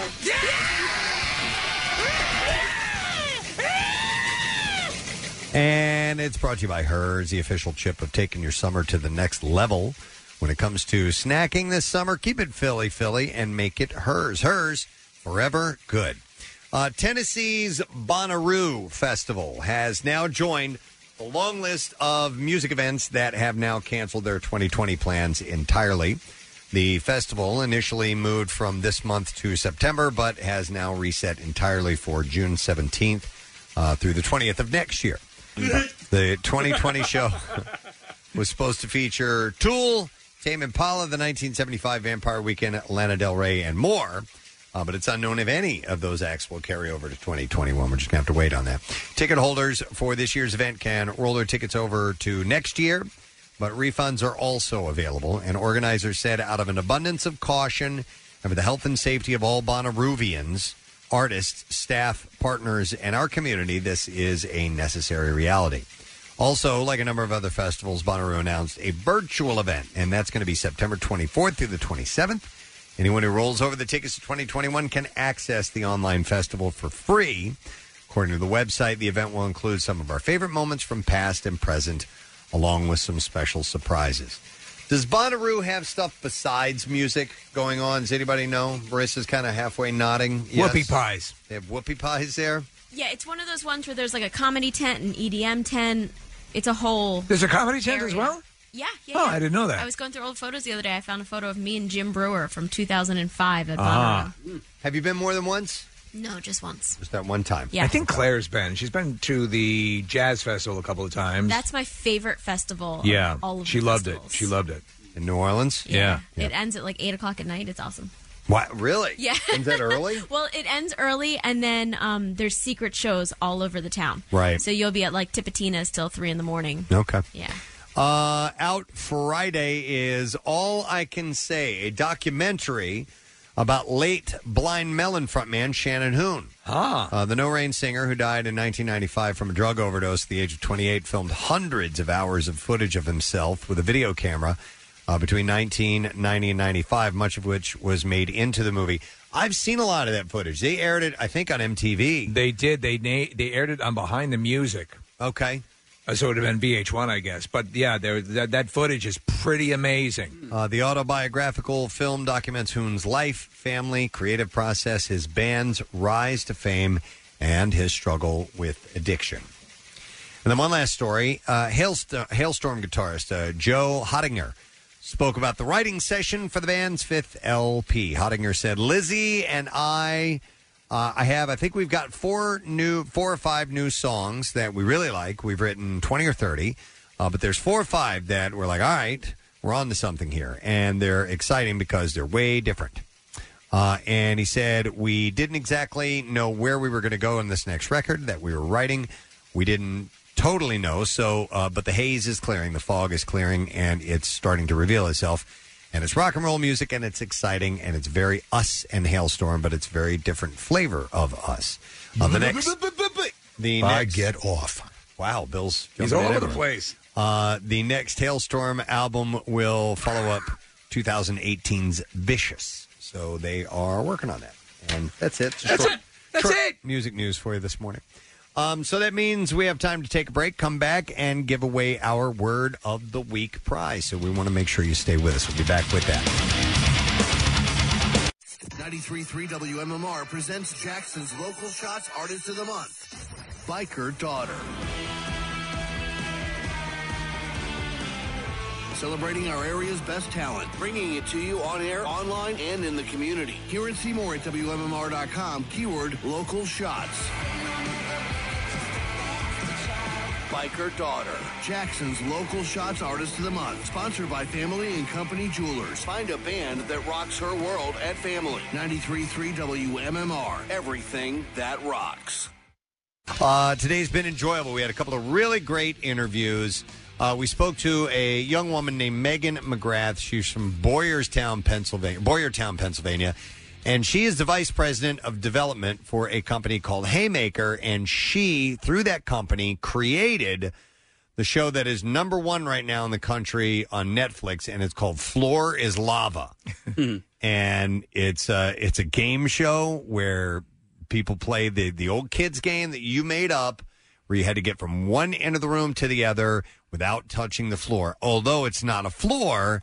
It's lava, but it's not. I mean, it looks like lava. It's Yeah. this red liquid, and if you if you get in the lava, it's it's like you disappear and die. it's so funny. It's a well done show, and she came up with it all. on her Yeah, own. and and it's a hit that she has, and I'd be stunned if they didn't come back with the second season. Yep. So uh, it was nice to have her on. Yeah. And always great to talk. Chief astronomer of the Franklin Institute, Derrick Pitts, was on too. So uh, Derrick has uh, all kinds of things that you can talk to him about anything, uh, pretty much when it comes to space and exploration. And he and the gang at the Franklin Institute do this Thursday night event. Uh, it's every Thursday night, 7:45 p.m. and they're now doing it on their Facebook page. Yeah. Um, so if you would like to take a look at that and get a little uh, deeper appreciation for all things astronomy, then you can certainly do that. So uh, we thank those guys for being on today. Uh, we need to do our final letter of the day. Casey, are you equipped? Yeah. Here we go. Preston and Ah. Steve on 93.3 WMMR. Now, the Daily Letter. And the Preston and Steve show is brought to you today by the letter E, as in sing with me, guys. Everybody's working for the weekend. Cool. Thank you. Thanks, everybody. Everybody. Everybody. Caller number seven, you get to take a shot at it. 215 263 WMMR. That is the number. Let's uh, get you on board for that. Uh, I normally kill a little bit of time with Pierre. He'll be along shortly. Uh, we're waiting for the call to come in. Everybody get some weekend plans? Anything interesting? Oh, I I'm mean, supposed to go camping this weekend with my son. He's uh, asked to go. He wanted to go, uh, go up to the Grand Canyon of PA in Wellsboro, but Yeah. um, the weather up there is not supposed to be so great. So we're, we're looking for other camping alternatives. Oh, can you take Jace with you? Yes. He wants to go camping so bad, and I'm like, I'm sorry, honey, we don't do that. we don't do so that. So if you could take Jason, Sure. you, that would be great. I will be a better parent than you. yeah. Okay. Somebody told me that every child should go camping. Yes. They should. Absolutely. Yeah. Have you ever gone camping? Never. Oh, come on. Well, and here we are uh, as a direct result of that. you know, you should at least try it. I mean, I I'll tell you what I tried. We had a tent in our backyard. I'm not Mm-hmm. kidding. As a kid, and we tried sleeping out there one night. I went back inside. Okay.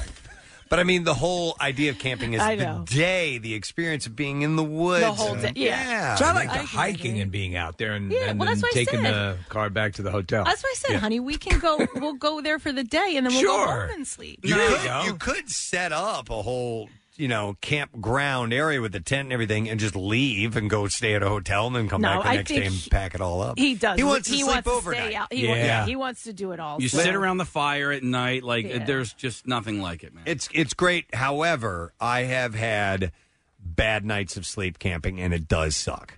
If you have a bad night of sleep. Either either it's really uncomfortable Or the weather. or the weather's bad, or you got noisy campers uh, around the area. Or the animals that might kill you. Like this one that just walked in the studio. What is that? What's Oh, going what's on happening here? right It's now? a shirt on his head. Oh, he forgot his He forgot mask. his Isn't he getting on a plane today? Tomorrow. Oh, all right. Hi. Hello, ma'am. Hi, ma'am. Pierre has a shirt on his head. Well, on his face is covering his entire face. I um, Forgot your mask? Forgot my mask. Okay. So uh, I have a gym shirt, uh, and it's got that mesh in it. Yeah. So I covered You can it, see through it. And I, I was running through the hallways, and people were clearing the way. Uh, You know, And the maybe cons- that's a new way for you to get around, Pierre, just so you. construction workers were giving me a wide berth. I can imagine. It's like a, a new Watchmen character, Preston. Uh, Yes, he did look like a Watchman character with his face completely covered. Uh, hang on, I want to get a winner, and then we're going to find out what you got going on today, Pierre. We were looking for caller number seven, and it is Jim that we have. Hi, Jim. Good morning. Good morning, guys. Uh, Jim, do you know the word of the week? It's Yippee. Yippee I That's correct, Jim. Hang on just a second because we have for you a package of 20 digital movies, including Birds of Prey, Gone in 60 Seconds, Just Mercy, The Rhythm Section, Star Wars The Rise of Skywalker, and more. And if you want to get a complete list, you can go to WMMR.com and click on contest. So, congratulations, hang on the line. We'll take care of everything for you. Uh, on this fine Friday, I'm sure you have some wonderful things planned. Yes. First, thanks to Dr. Mike. Okay. Uh, he hooked me up for flying. Um, he he, he uh, is a, a great man. And, He is. and helped me out. All right. Uh, So you- thanks you- to Dr. Mike. Did he uh, did he rewire you? Did he, attach rewired cybernetic me. appendages? I am stronger than before, faster. It only cost me six million dollars, but I'm really in great shape. To I'm actually not going to fly anymore. I'm going to run across. Oh, that's great. Yeah. Uh, so uh, it's much safer, and uh, I actually am going to beat the airplane. So. This big hairy blur across the United States. and I'll be wearing a mask while I run. Yeah. So be on the alert, citizens of Nebraska. There's a great mask. I've been trying to get it. That is literally it is the the appendage mouthpiece from the Planet of the Apes movies. Wow! But it, it is it is it will you know protect you from the coronavirus and the whole thing. But it has that that chimp mouth. It looks awesome. Great. That Oh, could be your God. Watchmen character, the hairy blur. The I hairy like blur. It. I like it. Uh, at any rate, on the program today, we will have uh, workforce blocks of the Clash and Neil Young, and for your Rush loving heart, a block. Yeah, a block of the dead. Oh, you rat bastard! I am Did a it. rat Look what he did. bastard. I See what pulled he you in did? again. At you, dirty dog. All right. Well, you enjoy that then, sir. You Sure, betcha. many people that love that. All right. Uh, I want to thank our sponsors for today. President Steve Show is brought to you today by Dunkin', official coffee of the President Steve Show, and brought to you by Herr's, the official snack food of summer, and Godshall's Real Wood Smoked Turkey Bacon. Uh, next week, we are looking at uh, Peri Gilpin. Ah, as of now. Raj, yeah. Raj? Oh, Roz. Raj from uh, Frasier. Frasier. Frasier. Her father worked for 6ABC. Jim O'Brien. Yes. Yes, that's oh. right. Oh, wow. Okay. I thought you meant Raj from uh, What's Happening. Oh my God, I would love to have. And I'm like, Let's do that, Raj's too. name was Peri Gilpin. no, his was like. What was I his don't name? know. Oh, Perry I do not Gilpin know. was uh, Frasier's producer on the show Frasier. I remember she was great. Yeah. All right. Uh, that is it. We are done. Rage on. Have yourself a great and safe weekend, and we'll see you on Monday. Bye bye. Preston and Steve love you, hate you line. Trucking is the third most dangerous job that you can have in this country. If you do not have experience driving an RV, you have no business starting now. Next message.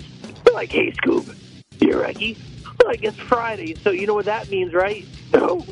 Like, it means no sad, bro. It's Friday.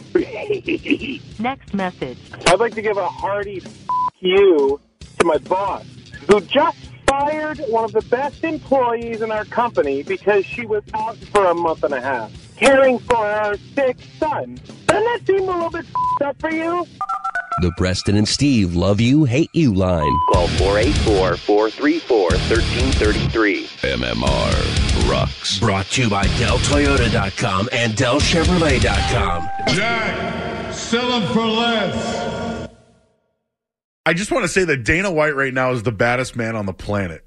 The fact that he can come up with a blueprint, have someone test positive for coronavirus, send them home, have a sh- two shows, continue, and have another tonight.